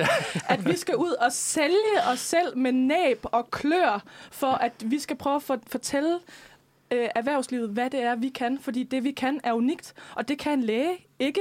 Og det kan IT-mennesker, der sidder og kigger ind i en computer, ikke. De kan ikke kommunikere og skabe fællesskaber på den måde, som humaniora kan. Lige præcis. Så skal man sige, så sidder der nogen i- inde i Folketinget og siger, "Nå, men de arbejder jo også bare, Nå, men så kan vi lige så godt fjerne noget, noget, noget af deres uddannelse. Ja, ikke? præcis. Øh, men man kan sige, at alle, alle ude i virksomhederne og alle de kloge hoveder, der sidder og kigger på sådan noget her, synes, det er en rigtig dårlig idé. Mm. Undtagen øh, dem, der sidder inde i Folketinget. Ja. Og man kan øh. sige, altså, ja, humaniora er jo også bare et super vigtigt felt, ikke? og jeg tror også, det er rigtig vigtigt, at vi taler hinanden op, og vi kommer ud af den her, for det er noget, vi går og fortæller hinanden, og det er noget, medierne går og fortæller os, men jeg føler ikke, det er rigtigt. Jeg synes, der er masser af spændende stillinger, jeg har masser af kollegaer, der sidder og laver sådan noget her arbejde, der bruger så meget af deres viden fra humaniora.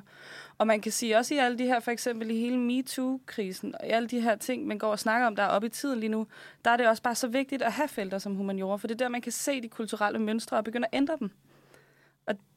Det kan man måske bare ikke, hvis man sidder og koder en computer, så kan man ændre så meget andet. Ja, og, og, men det er jo også det, vi skal indse, at der er forskellige øh, erhverv derude, men, men jeg tror også bare, at vi skal indse, at vores også er et reelt erhverv. At det ikke er, det kan godt være, at det er fluffy, men vi kan faktisk sygt meget inden for alle erhvervsretninger, fordi vi kan kommunikere, altså kommunikere på, en, på et andet plan end så mange andre. Præcis. Og for sådan, nu er jeg for eksempel sådan en, der er meget dårlig til at beslutte mig om ting. Så jeg synes, det er fantastisk at læse humaniora, fordi nu kan jeg blive alt muligt. Mm. Altså, det synes jeg virkelig er en gave, at man selv kan være med til os at sige, "Nå, men jeg vil gerne gå i den her retning. Hvad er der af muligheder i den retning? Og der tror jeg også, det er vigtigt at tale med dem, man studerer med, for så kan man finde ud af, når du vil også i den retning, eller du laver også sådan noget, så kan vi måske lave det sammen, eller kan jeg ikke lige prøve at komme med dig på arbejde og se, hvad du laver?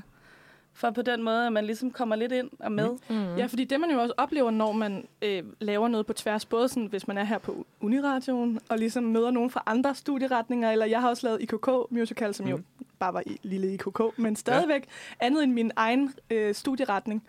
Øh, at man ligesom finder ud af, sådan, hvor meget det er, man kan. Ja. Altså det var også der, jeg fandt ud af, okay, måske det er ikke nødvendigvis teater, jeg skal arbejde med. Måske det, jeg synes, der er spændende, det er at fortælle historier, og fortælle et eller andet narrativ, og formidle en eller anden historie. At det, er Mm. nødvendigt, det behøver nødvendigvis ikke lige at være teater. Nej. Fordi det er det her, jeg synes, der er spændende ved teater. Mm. Så man Ja. ligesom på en eller anden måde ved at møde andre mennesker med en anden faglighed end en selv. Ja. Fordi alligevel har vi faktisk samme sådan fundament Ja. på hele humaniora. Præcis. Men det kommer bare ud i grene. Og man kan sige, det er jo også rigtig vigtigt, det der med at gå ud og få prøvet ting af. Og det er også det, vi vil med den her festival, at man kan komme ud og prøve det og se, hvad det her det, jeg vil arbejde med. Og jeg har også kunne mærke, for eksempel, nu arbejder jeg meget i musikbranchen også, og jeg møder hele tiden folk ude fra IKK eller fra musikvidenskab.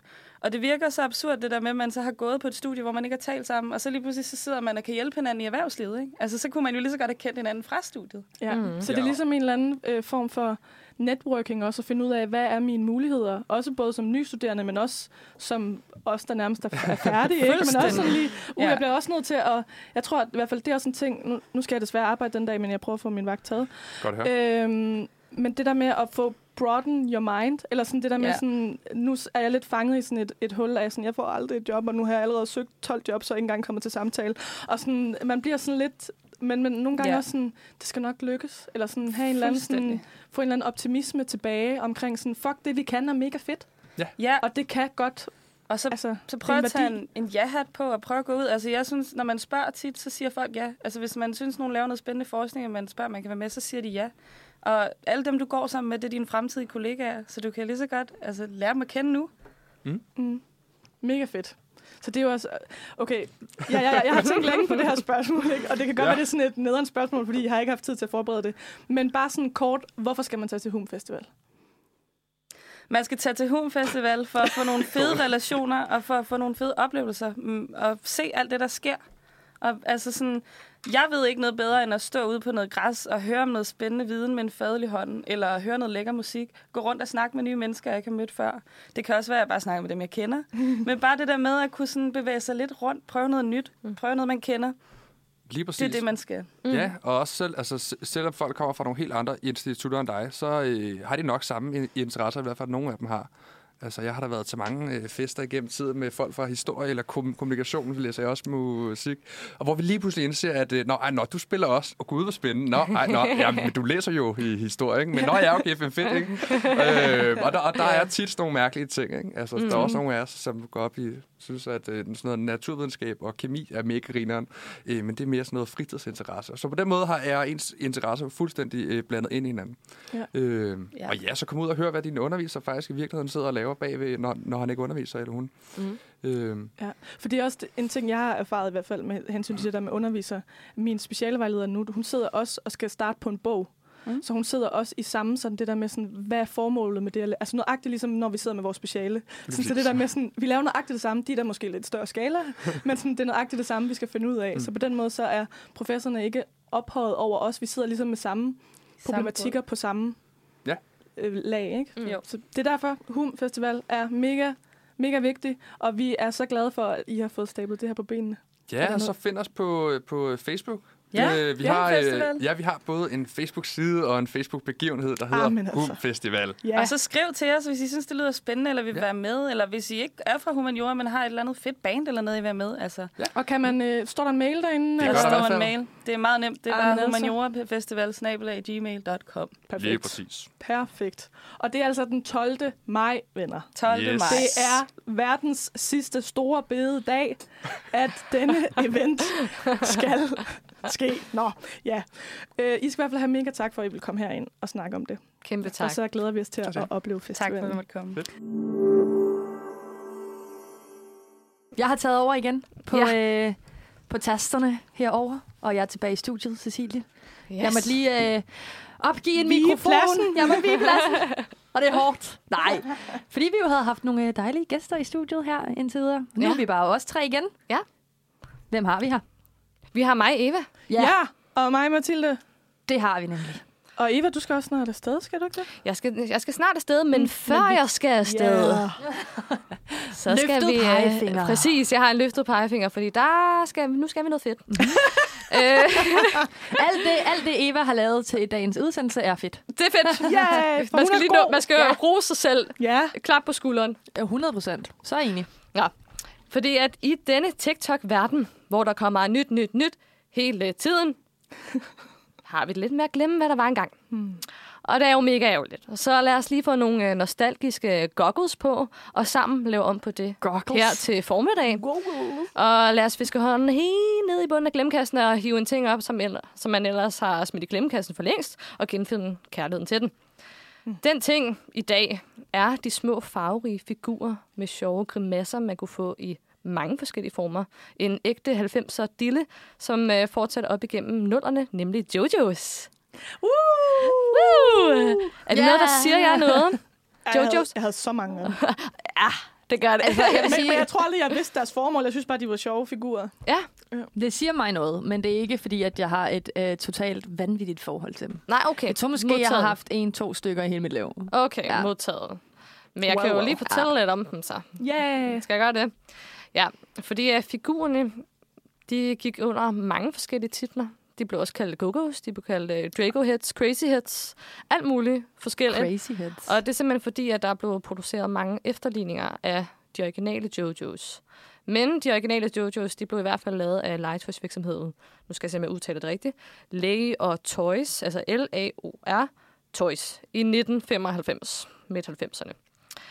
Og øh, JoJo's var et kæmpe fænomen på mange folkeskoler, selvom Cecilie så ikke kender den.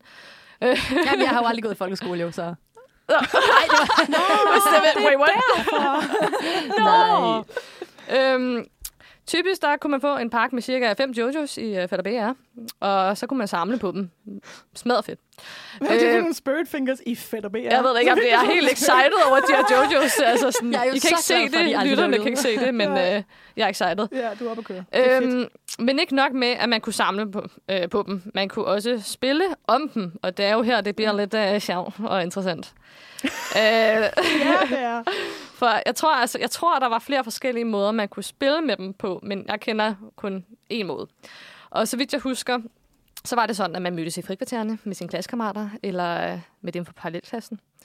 Og så spillede man om hinandens figurer, som man lagde altså hver, altså hver især en figur på gulvet, hvor det så galt om at skubbe sin figur i retningen af modstanderens. Og det gjorde man så på skift, og hvis man ramte en andens figur, så måtte man beholde begge figurer, altså både sin egen og sin modstanders Syg figur. leg alligevel. Ja. Sindssyg leg. Det er så Det er meget sådan derfor, lidt, jeg øh, ikke har spillet den, for jeg vil jo ikke af med mine Ej, figurer. selvfølgelig. Nej, det var, det var ægte jo. Altså, jo, det var ja. øh, ægte gambling. petang-agtigt. Ja. Ja, Lidt petang. så enten så var det kæmpe win, hvis man havde taget en mega lortefigur med, og så måske fik scoret så fem, nu bander jeg fucking fede, Ja. og sjældent nogen endda.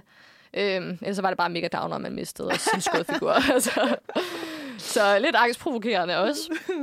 Men øhm, Ja. er, det, er det noget, der ringer en klok? Øh, jamen, jeg, altså, jeg vidste godt, at man kunne spille med dem, tror jeg. Ja. Men øh, nu bliver det hele lidt deprimerende. Jeg havde ikke så mange venner i folkeskolen. Øh, plus, at jeg tror heller ikke, jeg har ligesom det samme med Pokémon-kort, det der med, at man også kunne bytte Ja. på, altså sådan, jeg vil bare gerne have mine ting. De ting, jeg har fået, jeg, det er bare mine ting. Ja. Eller sådan, jeg vil ikke bytte alt muligt, eller kæmpe om dem, øh, gamble dem. Det, Nej. Mm, mm, mm. Det forstår jeg godt. Ja. Det forstår jeg godt. Jeg synes bare, de var virkelig sjove, og de legede med mine. Jeg havde også sådan nogle Pokémon-figurer, så legede de sammen. Jojos'ne. Ja. Mm, Fordi de havde ansigter, så de var jo væsener. De havde sådan nogle, det var sådan nogle øh, sjove grimasser. Ja, nogle dem så også sådan lidt scary ud, Ja, hvor sådan noget, præcis. der kunne være med i Scooby-Doo. Ja, Der er lavet i der. virkelige mennesker. En af de Ja. film der. Ja, Ja, jeg ved ikke, om nogen forstår, hvad jeg mener derude. Jo, jo, men- jo. I'm with you. Yes. øhm, men altså, jeg synes det... Altså, jeg prøvede en gang at gamble med de der Jojos, og jeg, jeg tabte dem en, og så gjorde jeg det bare ikke igen. Nej, det forstår jeg Det virkelig. er forfærdeligt, for jeg synes egentlig, det er ret vildt det der med, at sådan, fordi at lige præcis sådan et spil, nu ved jeg ikke, om det har været sådan på alle folkeskoler, men det, jeg lige beskrev før, det der med, at man gambler fra så tidlig en alder, eller sådan lærer sådan, okay, værdien af den her, den her, den er sjælden. Okay, så er der big stakes. Og, altså, det er sådan helt, øh, hvad siger man, øh, som om man var i Las Vegas og skulle Mm. gamble om et eller. Sådan, ja, det er som om, man, ja. sådan, man starter meget tidlig alder. Men det der er jo også så svært ved det der, det har jeg i hvert fald også hørt nogen, altså sådan de der, ej, det er også voldsomt at kalde dem curlingforældre, men sådan, at, at der er mange, der synes, at sådan noget ikke skal være i skolerne i dag, fordi det viser meget sådan dem, som har penge til at købe det seje, mm. de har ligesom det seje med og kan bytte det mere. Altså sådan, så dem, der måske slet ikke har haft penge til Jojos, eller Ja.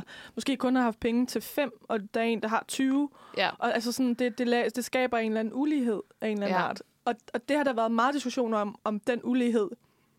Om det var lige meget, at vi bare skulle lade børnene you do you, Ja. eller om vi skulle være med til at korrigere det der. Mm. Det er At man ikke skulle nogle- have sådan nogle ting i skolen. Det er sådan nogle svære dilemmaer Og det er altid. virkelig svært, ikke? dilemma. fordi at på den anden side, så jeg, føl, jeg følte ikke, at jeg kunne mærke nødvendigvis uligheden. Mm-mm. Altså, jeg havde også altid... Øh, jeg føler bare, at jeg lærte ligesom at passe på mine ting. Ja, præcis. Og det er ikke, fordi mine forældre var fattige, men det var heller ikke, fordi at jeg bare lige fik alt, hvad jeg pegede på. Mm-mm. Og Jeg kan huske, der var en i min klasse. Når hun ville have en ny mobiltelefon, så smadrer hun bare den anden. What? Ja. Ej, det Fordi er hun vidste, hun bare fik vanvittigt. en ny. Og ved mig, der var sådan, jeg fik min i en lidt senere alder end de andre, men jeg fik en i, i, først, i julegave, og jeg var bare sådan, what, har I givet mig en mobiltelefon? Jeg var bare sådan, så op at køre. Mhm. Mm-hmm. Men jeg vidste jo, hvis den går i stykker, så får du ikke en ny. Altså, så skulle du se, altså sådan, så det er også sådan en bare... lidt øh, vild holdning at have til ting. Også bare sådan med elektronikaffald generelt, og bare mm. være sådan, fuck ja. it. Men dengang var man jo fuldstændig, der tænkte man jo slet ikke på sådan nogle ting. Nej, det er rigtigt. Det Men, men, men det var bare sådan, jeg, jeg tror bare på den måde, så har jeg ikke følt, så jeg har, jeg har bare følt mig måske lidt ophævet over dem, der bare sådan købte nyt, nyt, nyt hele Mm. tiden. Ja. I den forstand. Så jeg ved ikke helt, om, om jeg er med på den der... Det er også det, fordi nogle gange så er det jo også generelt, og nu skal øh, alle over en kammer, det er ikke for Mm, hvad gør vel? Øh, men det er det, jeg er bedst til. Men tit er det jo også forældrenes egne problemer eller holdninger, de ligesom propper ned over børnene. Ja. Mm. Fordi som du selv siger, Mathilde, så lægger man måske som barn ikke mærke til det. Om der er en, der har 20, eller om der er en, der har 5. Det er sådan, nå ja, Ja. Men, men børn er gode til at dele med hinanden og være sådan, "Jamen, det her det er min, men du må da gerne låne den, eller what do I know? Mm. Så jeg tror også tit, så er det også et problem forældrene imellem. Eller det er i hvert fald ja. noget, forældrene så skal lære deres børn. Ja. Det der med sådan, det kan godt være, at jeg har meget, men jeg skal så også dele det. Ja. Eller ja. sådan på den måde, ikke? Ja. Og det er ikke fordi, du nødvendigvis, hvis du skal give din, dit barn mindre, hvis du faktisk har midlerne til det, og du synes, det er det, du skal. Men bare sådan en overordnet sådan øh, norm omkring, eller værdi omkring, at ting, jeg har, har en værdi. Mm. Så jeg skal passe på det, og jeg skal ikke sådan flaunte det. Nej, og jeg skal præcis. dele det med dem, der ikke har. Eller altså sådan, Ja, ja, ja, ja. ligesom sætte, dem, sætte sådan et værdisæt for sine børn, så man ikke bare sådan, at de ikke er typerne, der bare går hen og altså smadrer noget, bare fordi de vil have noget nyt, ikke? Det er fandme også Altså, vildt. det er også helt Forkælet, vanvittigt. mand. Er Ja, du altså. virkelig en forkælet møgung, det fortælle. men, men det var sådan, det skete jo bare, altså sådan, der, selvom at forældrene havde penge til at give hende en ny telefon, så kunne de jo godt, deres retorik omkring det, kunne jo godt have været anderledes. Sådan, ja. Du skal virkelig passe på, den kommer ikke bare lige med det samme, den der nye telefon. Altså sådan, det var når, at den der telefon, hun havde, blev ydt. Jeg havde jo bare den gamle hele tiden. Altså, men når den blev ligesom blev ydt, så fik hun ligesom det nye. Det synes hun jo, der var fedt. Det er vildt. Altså, Det er fandme vildt. Ja. Nogen, nogen øh, Cannot relate. Ja, nej, nej. Jeg beholdt bare, altså, en til, altså det var en HTC, det er så længere op i folkeskolen. HTC. Ja, HTC, og den, altså, den holdt simpelthen bare, men altså, Var jeg det kan en, huske, øh, Apropos kelemmekasser. Var Ja. det, var det øh, øh, touch? Ja, var det, det var, ikke sådan en det, var, det var nemlig... Jamen, det, var, ja, det var sådan en touch. Ja, Altså, jeg var okay. meget glad for den, fordi det var min første touch-telefon. Mm. Mm. Men det seje var, Det var jo at have min en... første touch-telefon. Ja, fordi det seje var jo at have en Apple, ikke? Altså, sådan føler jeg Ja, det stadig. havde jeg slet ikke penge til. Jeg, Nej. jeg tror faktisk ikke, jeg, Jeg jeg kendte særlig mange, der Jeg havde kan Apple. huske, jeg arvede en iPhone 3 af min morbror, Wow. da han fik en iPhone 4. Og så var han sådan, du må gerne få den. Og der var jeg alligevel måske 13. Men altså sådan, Ja, ja. ja, der arvede jeg den. Ellers så Ej, havde så jeg sådan fedt. en lille, kan I huske de der små Sony Ericsson? Der er Sony bare, Ericsson. den er seriøst halvdelen af min hånd. Ja. Og så var der lige tre knapper i bunden, og så var den også touch. Var det en... Nå, for, okay. Nå, sådan en lille, hvid, tyk, tyk, tyk ja, ja, Sony ja. Ericsson. Ja. Så en havde min øh, efterskolekæreste, kan jeg huske. Ja, Ja. Og jeg, det var ikke mig. Jeg havde en... Øh, nej, det var ikke dig. Eller var det? Eller var det? Jeg havde sådan en... Øh, jeg tror også, det var Sony... Nej, Samsung øh, klap-op-telefon. Ja. Indtil den så gik øh, øh, øh, i stykker. Ja. Og så til min konfirmation fik jeg en pink Nokia.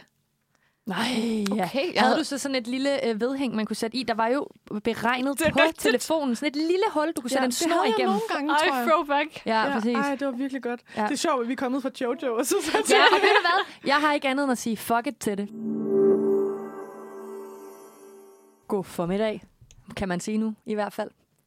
Det vi kan man er, øh, har lidt endnu på øh, Manfred torsdag. Det er bare dig og mig, Mathilde. Ja, vi har mistet en, Vi har mistet en Eva. som er på vej ud af døren, og hun Ja. har ikke nok hænder. Jeg hjælper lige. Kan du have det godt, Eva? Hun skal i skole. Hej, hej. Hej. Og vi skal til at øh, snakke om nogle lokale nyheder herinde. Det lyder lidt mere spændende end at skulle i skole, og det, det tror jeg også, det er. Fordi Ja, det tror jeg også. der sker simpelthen øh, vanvittigt mange spændende ting ude i de små lokale samfund derude i Danmark. Også i de store lokale samfund. Der sker noget alle steder i Der Danmark. sker noget alle steder i Danmark. Det er vildt. Ja. Det er vildt. Og øh, jeg er jo fra Kursør, og jeg er ikke med i andre grupper, men jeg synes æderbanken også, der sker mange fancy ting derinde. Så øh, jeg har taget en lille lokal opdatering med. Yay! Endnu en gang fra Good Old Kursør. Mm. Jeg vil lige øh, beskrive det for jer en gang. Der er et øh, billede af smørbrød. Seks styks. 129 kroner, og så er der ligesom sådan en gul sky på, tror jeg, man kalder dem. Et gul label med, at det er sat ned til 80 kroner. Så har vi en øh, lytter, skulle jeg til at sige. Vi har en mand, der vi kan kalde øh. Axel Karsten. Axel Karsten. Øh, Axel Karsten, som, øh, som skriver, lige været i Føtex. Om fem minutter bliver denne bakke smidt ud, udråbstegn. Går på dato i dag, udråbstegn. Hvorfor? Versaler. Okay. Mm-hmm. Ingen versaler giver 80, 80 kroner for mad, hvis salgsdato udløber om 5 minutter, når det gælder håndmad og så videre. Hvorfor er det ikke, øh, hvorfor ikke i det mindste kræve, hvad de har brugt pengemæssigt, så de får det retur? At smide ud, fatter jeg ikke. Og nu vil jeg sige, at jeg arbejder jo selv i, I Bilka. I Bilka. Ja. Øh, og jeg tror, det her er fra, ja, det var fra Føtex, så det er jo også selling. Ja, og same, øh, same. vi har meget de samme principper. Og jeg ved, at øh, der er en bestemt grænse, der er smertegrænsen, og ellers så må vi ikke sætte dem ned. Ah. Så det er derfor. Nu kommer jeg lige med ja. baggrundsviden, ikke? Ja. Men jeg synes egentlig, at det er der sat... Altså, var det ikke 125, før det blev sat ned? 129, og så er det sat ned til 80 kroner. Ja, Men jeg vil det sige, er meget fint. de her mader ser ikke særlig appetitlige ud, Nå, og hvis okay. de udløber på dagen, så Ja, er det okay. måske også sådan. Meh. Ja, okay. Øh, men man kan selvfølgelig bare lade være med at købe dem. Men jeg kan Ja, kan forstå man. sådan, også alt det der med madspil, og det skal vi ikke, og bla bla bla. Mm. Øh, og nu hopper jeg ned til kommentarerne. Ja. Øh, der er en, vi kan kalde personen for Ida. Okay. Er det et godt navn? Ja, ja, det er et rigtig godt navn. Øh, måske du skulle tage, tage den øh, debat med Selling Group, for det hjælper næppe noget at skrive det herinde. Og så den Det er her, korrekt. øh, det menneske, der er sådan, hvad fuck har du gang i? Ja. Altså hænderne op over skuldrene og være sådan, nobody cares. Det er din holdning, ikke? Ja. Så er der en, øh, en, vi kan kalde Sonja, der skriver til Ida. Nej, ting virker kun, hvis du skriver dem på Facebook. Tænk sig at nævne noget for personalet, eller som du skriver, kontakte Selling Group. Where are the fun in that? At udhænge på nettet er meget bedre. Rocktegn emoji Ja, ja, tak. fingrene, ikke? Og øh, så svarer øh, Axel Clausensen, eller hvad vi endte med at kalde ham, Ja. slap dog af. Snakkede faktisk med en lukansvarlig, som havde samme holdning, men det er sagen ligegyldigt. Okay. Hvis det ikke bliver belyst, sker der jo netop intet. Var skam ikke ude på at hænge nogen ud, stillede blot et spørgsmål med et billede. Kan fornemme, du føler, det var forkert, og vi blot skal smide det ud. Fair nok. Vi har jo alle sammen ret til hver vores mening. Ja, vi har... Og så er det en emoji, der bare smiler sådan her. Du ved, sådan Sådan passive aggressive. Ja, Ja. sådan idiot. Ja. Man må godt have hver sin holdning, men Men shut du er dum i hvert fald. Ja. Så øh, Axel Clausensen er i hvert fald ikke enig. Nej, det er han ikke. Og så øh, svarer øh, Sonja dejligt med forudtaget meninger, så er vi da heldigvis lige gode om det. Thumbs up.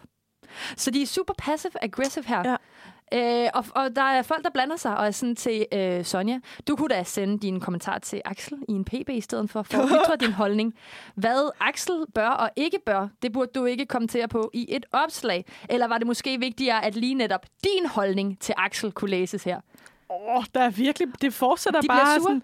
Ja, og så har, øh, så har han skrevet videre her, øh, ting virker kun, hvis du skriver dem på Facebook. Ikke kuk, kuk. Ej, men det er også bare lidt sjovt, det, den der sådan mani med at, at føle, at sådan, åh, så siger du bare det, og jeg kan bare ikke scrolle videre, jeg skal bare kommentere på det her. Ja. De kan jo også bare lade være med at kommentere. 100 procent. Altså sådan, så lad være med at kigge på det. Hvis du synes, det er træls, den udmelding, han har, Ja. så scroll videre. Også bare trængen til så som øh, fjerdeled her, og blande sig og være sådan, Sonja, du er en idiot. Jeg giver Axel ret, og nu blander jeg mig og siger også min holdning, selvom din holdning er den vigtigste, hvor man er sådan... Altså, jeg føler sådan lidt, det er min guilty pleasure at blive ved med at læse det her. Ja. Fordi jeg er sådan, why not? Altså, det er fedt. Ja. Men man bliver nok aldrig øh, helt klog på alt det der. Jeg ved det ikke. Nej, det gør man nok ikke. Nej, men i hvert fald, øh, det bliver ikke løst, og øh, der er ikke nogen, der øh, finder ud af, om maden blev sat ned. Det tror jeg ikke, det gør på, grund af, øh, på baggrund af et, et opslag. Nej, måske Nej, ikke. nej. Men, men folk er sure. Det har fået virkelig mange øh, kommentarer. Der er også nogen, der er sådan, sæt det til too good to go. Mega god idé. Ja, ja, men, men, men, det, men det er også lidt sjovt, det der, den der sådan mani med at, at klage på Facebook. Man tænker sådan, det her jeg bare, jeg skal bare ud med det her. Ja. Altså sådan, der er der mange ting, jeg har brug for at komme ud med, som jeg ikke skriver på Facebook. Eller sådan, Præcis. det er bare sådan, den der, sådan, den der boomer-trang ja. og til det- at skrive alt, man tænker Lige på præcis. Facebook. Og den Men det der- er også fordi, at Facebook lægger op til det. Hvad, hvad, hvad er det nu, der står Ja, oppe i hvad har der? du på hjertet? Ja. nej, nej, nej, nej, nej, nej, nej. Don't. Jeg har ikke noget på hjertet. Aldrig. Men det er jo også ligesom, øh, jeg så sådan en mega sjov meme forleden, hvor det var sådan der med, hvad, hvad har vi lavet dengang, at vi satte vores forhold til kompliceret i status på Facebook? Ja. It's complicated. It's complicated. Og det ligger jo bare op til, at folk er sådan, oh my god, sweetie, hvad er der sket, hvad er der skat?" sket? Skriv PB, skriv PB. Ja. Altså sådan forfærdeligt. Jeg stalkede mig selv. Øh, og hvilket, ja, det er så kringe. Jeg burde seriøst, og det var også kringe, jeg sagde kringe. Det var cringe, whatever. øh, jeg ved ikke, hvad der sker nu. Jeg kommer ind i Er sådan du blevet dårligt. 60? Ja, åbenbart. øh, men, men jeg stalkede min egen Facebook-profil her Klar, forleden faktisk. Ja, Ja. Og kom tilbage til nogle kommentarer, hvor jeg bare var sådan, stop. Altså, det har jeg gjort for Stop. længst, og så har jeg slettet dem. Ja, men, men alligevel så har jeg det også sådan lidt, jeg, jeg, kunne ikke, jeg kan ikke Stay slette dem. true to yourself. Stay true, ja, true Mm. to yourself. Og jeg havde bare skrevet sådan noget der med, yes, nu er der kun en måned til. Glæder mig sindssygt. Og så er folk sådan der, oh my god, oh my god, hvad sker der? Og så er jeg sådan, get. hvad? get? Så er det fordi, jeg skulle komplimenteres. altså. Yeah! Og det, ja, det er simpelthen så kikset. Men det er også, jeg, jeg har også haft mange af de der sådan, hører Michael Jackson. Hvor det bare er sådan Spurgt. spurgt. Ja, altså, hvornår ægte spurgte vi? Ja. Man skulle bare skrive sådan der, hvornår, og så er det sådan, i dag, ja, hvornår spurgte vi? Ja. Ja. altså sådan, Stop nu. Ja. Det, Ja. Altså lad os Det var lige uh, preach for, at man ikke rigtig gør det mere. Ja. For de fleste mennesker gør det ikke mere. Altså, jeg, jeg, det er fint med lang tid, jeg har gjort noget i den dur. Det var lige da man fik Facebook, og man tænkte, det skulle være noget, man gjorde. Er det ikke rigtigt? Ja. Ja, Facebook, mit Og Facebook nogle er gange, primært... nogle øh, gange føler jeg også lidt den der spurt i, i stories, men jeg føler lidt også, det er det, stories er til for. Og det er derfor, de kun er der i 24 timer. Lige præcis. Så derfor må man godt lave spurt Mm. stories. Ja. Jeg er faktisk begyndt, jeg har jo øh, haft i en længere periode slettet Instagram på min telefon. Nu har jeg hentet det ned igen. Det var fordi, Øh, du skulle følge os. Nej, ja, nej, ja, det var det. Nej. øh, men jeg kan godt mærke, sådan, når folk lægger stories ud, så er jeg nogle gange sådan lidt... Ikke folk, jeg kender, fordi det er jeg i reelt interesseret i at, høre og se, men hvis jeg følger en influencer eller sådan noget, så er jeg sådan lidt spurgt. Jeg er, sådan, jeg er egentlig lidt ligeglad med, hvilket tøj du har på. Eller sådan. Men det er der jo faktisk mange, der ikke er. Der er Ja, jo ja, mange, der det er hele det. tiden spørger dem ind til alle de der ting. Men det var jeg heller ikke inden. Nej. Altså, da jeg var øh, i situationstegn afhængig af Instagram, mm. hvis man kan sige det. Det tror jeg ikke, jeg er mere. Ja. Der var jeg sådan, fuck, det er det fedeste at følge med i. Ja. Og nu er jeg bare sådan, oh my god. Hvad? Hvad var det, du kaldte det før? Kringe? Ja, nej, kringe. Kringe? Kringe. Cringe. Cringe. Kringe. Kringe. Mm. Sådan. Der fik vi altså uh, Tralila med nummeret Arma Slot. Ja, tak. Og den har jo et mega fedt budskab. Det handler jo om at tage ordet slot på sig og være sådan, ved du hvad? Jeg owner det her. I ikke en øh, negativ forstået Mm. mening. Og øh, hvis du vil høre lidt mere, hvad det her nummer handler om, så kan du jo høre det i vores podcast fra Manfred sidste Ja, vores uge, forrige sidste torsdag. afsnit. Ja, et virkelig godt. øh, Hun havde så mange gode ting på hjertet til gengæld, apropos Facebook. Hun må Ja. godt skrive på min Facebook, Ja. ja. hvad hun har på hjertet, ikke? Øh, Mathilde, vi Ja. synger lidt på øh, sidste vers af Det gør denne vi. Manfred torsdag. Mm. Desværre. Ja. Skal du ud og lave noget fedt? Uh, nej. Nej. Dit blik, det flakker bare væk. jeg tror faktisk lige, jeg skal... Det er lidt farligt at gøre, men jeg tror i dag, jeg har brug for en lur. Dejligt. Så jeg tror, Det er lige, jeg ikke skal, farligt. jeg skal hjem og have en lur, og så skal jeg så skrive en hel masse ansøgninger. Ja, god idé. Og lave et... Øh, jeg har valgt... Jeg skal faktisk ud og handle efter det her, Ja. fordi at jeg skal til fødselsdag i Aarhus. Mhm. Mm-hmm. Jeg tager afsted i morgen. Og så har jeg valgt at lave et, et, mit eget kort. Ej, en god idé. Ja. Dejligt. Så jeg skal lige have købt noget karton og sådan noget, så skal jeg hjem og klippe klister. Skøn idé. Det Ja. synes jeg lyder virkelig Så kreativt det, og så dejligt. det er det, jeg skal lave, for ligesom, du ved, sådan... Get af, in the- afkoble. Nej, hedder det det? ved jeg Ja, det er fint. Ja, det Du laver noget kreativt med din hjerne. Ja, det præcis. er godt. Hvad med dig, øh, Cecilie? Jamen, Hvad skal du? øh, jeg skal bare en tur på uni, og så skal jeg øh, have noget vejledning på min bachelor, as usual. As usual. As usual. Og så skal jeg spise aftensmad hos min dejlige lille søster. Mm. Det glæder jeg mig til. Hun er ikke så god til at lave mad, men det er lige meget. Jeg er da bare ligeglad. jeg er da bare ligeglad. Hun er hyggelig. Ja. Hvordan øh, går det med din bachelor? Det, er, det, er det lige noget, vi skal vende her det sidste minut? Det kan vi ikke. Det kan, vi har tre sekunder tilbage, og det kan vi ikke nå. Der er for meget. Men i hvert fald... Det går, og det er det vigtigste. Weekenden kommer lige om lidt, og det hele Weekenden. skal nok gå. Og jeg er snart færdig. Ja. Og det stresser mig også. Og, Ja. og super fint. Ja. Og jeg synes, du skal gå hjem og tage en lur, for forskning viser faktisk, at sådan en 20-minutters powernap kan gøre dig mere frisk. Ej, det kunne være dejligt. Så Men hvis, det er øh, bare sådan, det, nogle gange er det lidt farligt, fordi så sover Ja. jeg bare i tre timer. Nej, men så sætter du bare en alarm. Et, et godt ja. trick er at sidde op og sove, og have noget i hånden, Ah. og lige så snart du taber det, du har i hånden, så ved du, nu skal jeg op. Ja. Jamen, Det, det det god- er øh, god morfar plan. tricket, vil ja. Jeg gerne sige. Så øh, hvis du derude, kære lytter, også er lidt træt, så er det øh, det, vi kan anbefale her. Ja. Sidste mantra for i dag. Ah. Ja, ja, et Ja, mantra. Ja, ja, det Okay. kan det godt være. Så øh, gå ud i solskinnet eller tag en lur. Ja. Og så øh, lyttes vi jo bare ved i Ja, vi morgen gør. til et endnu dejligt omgang af Manfred.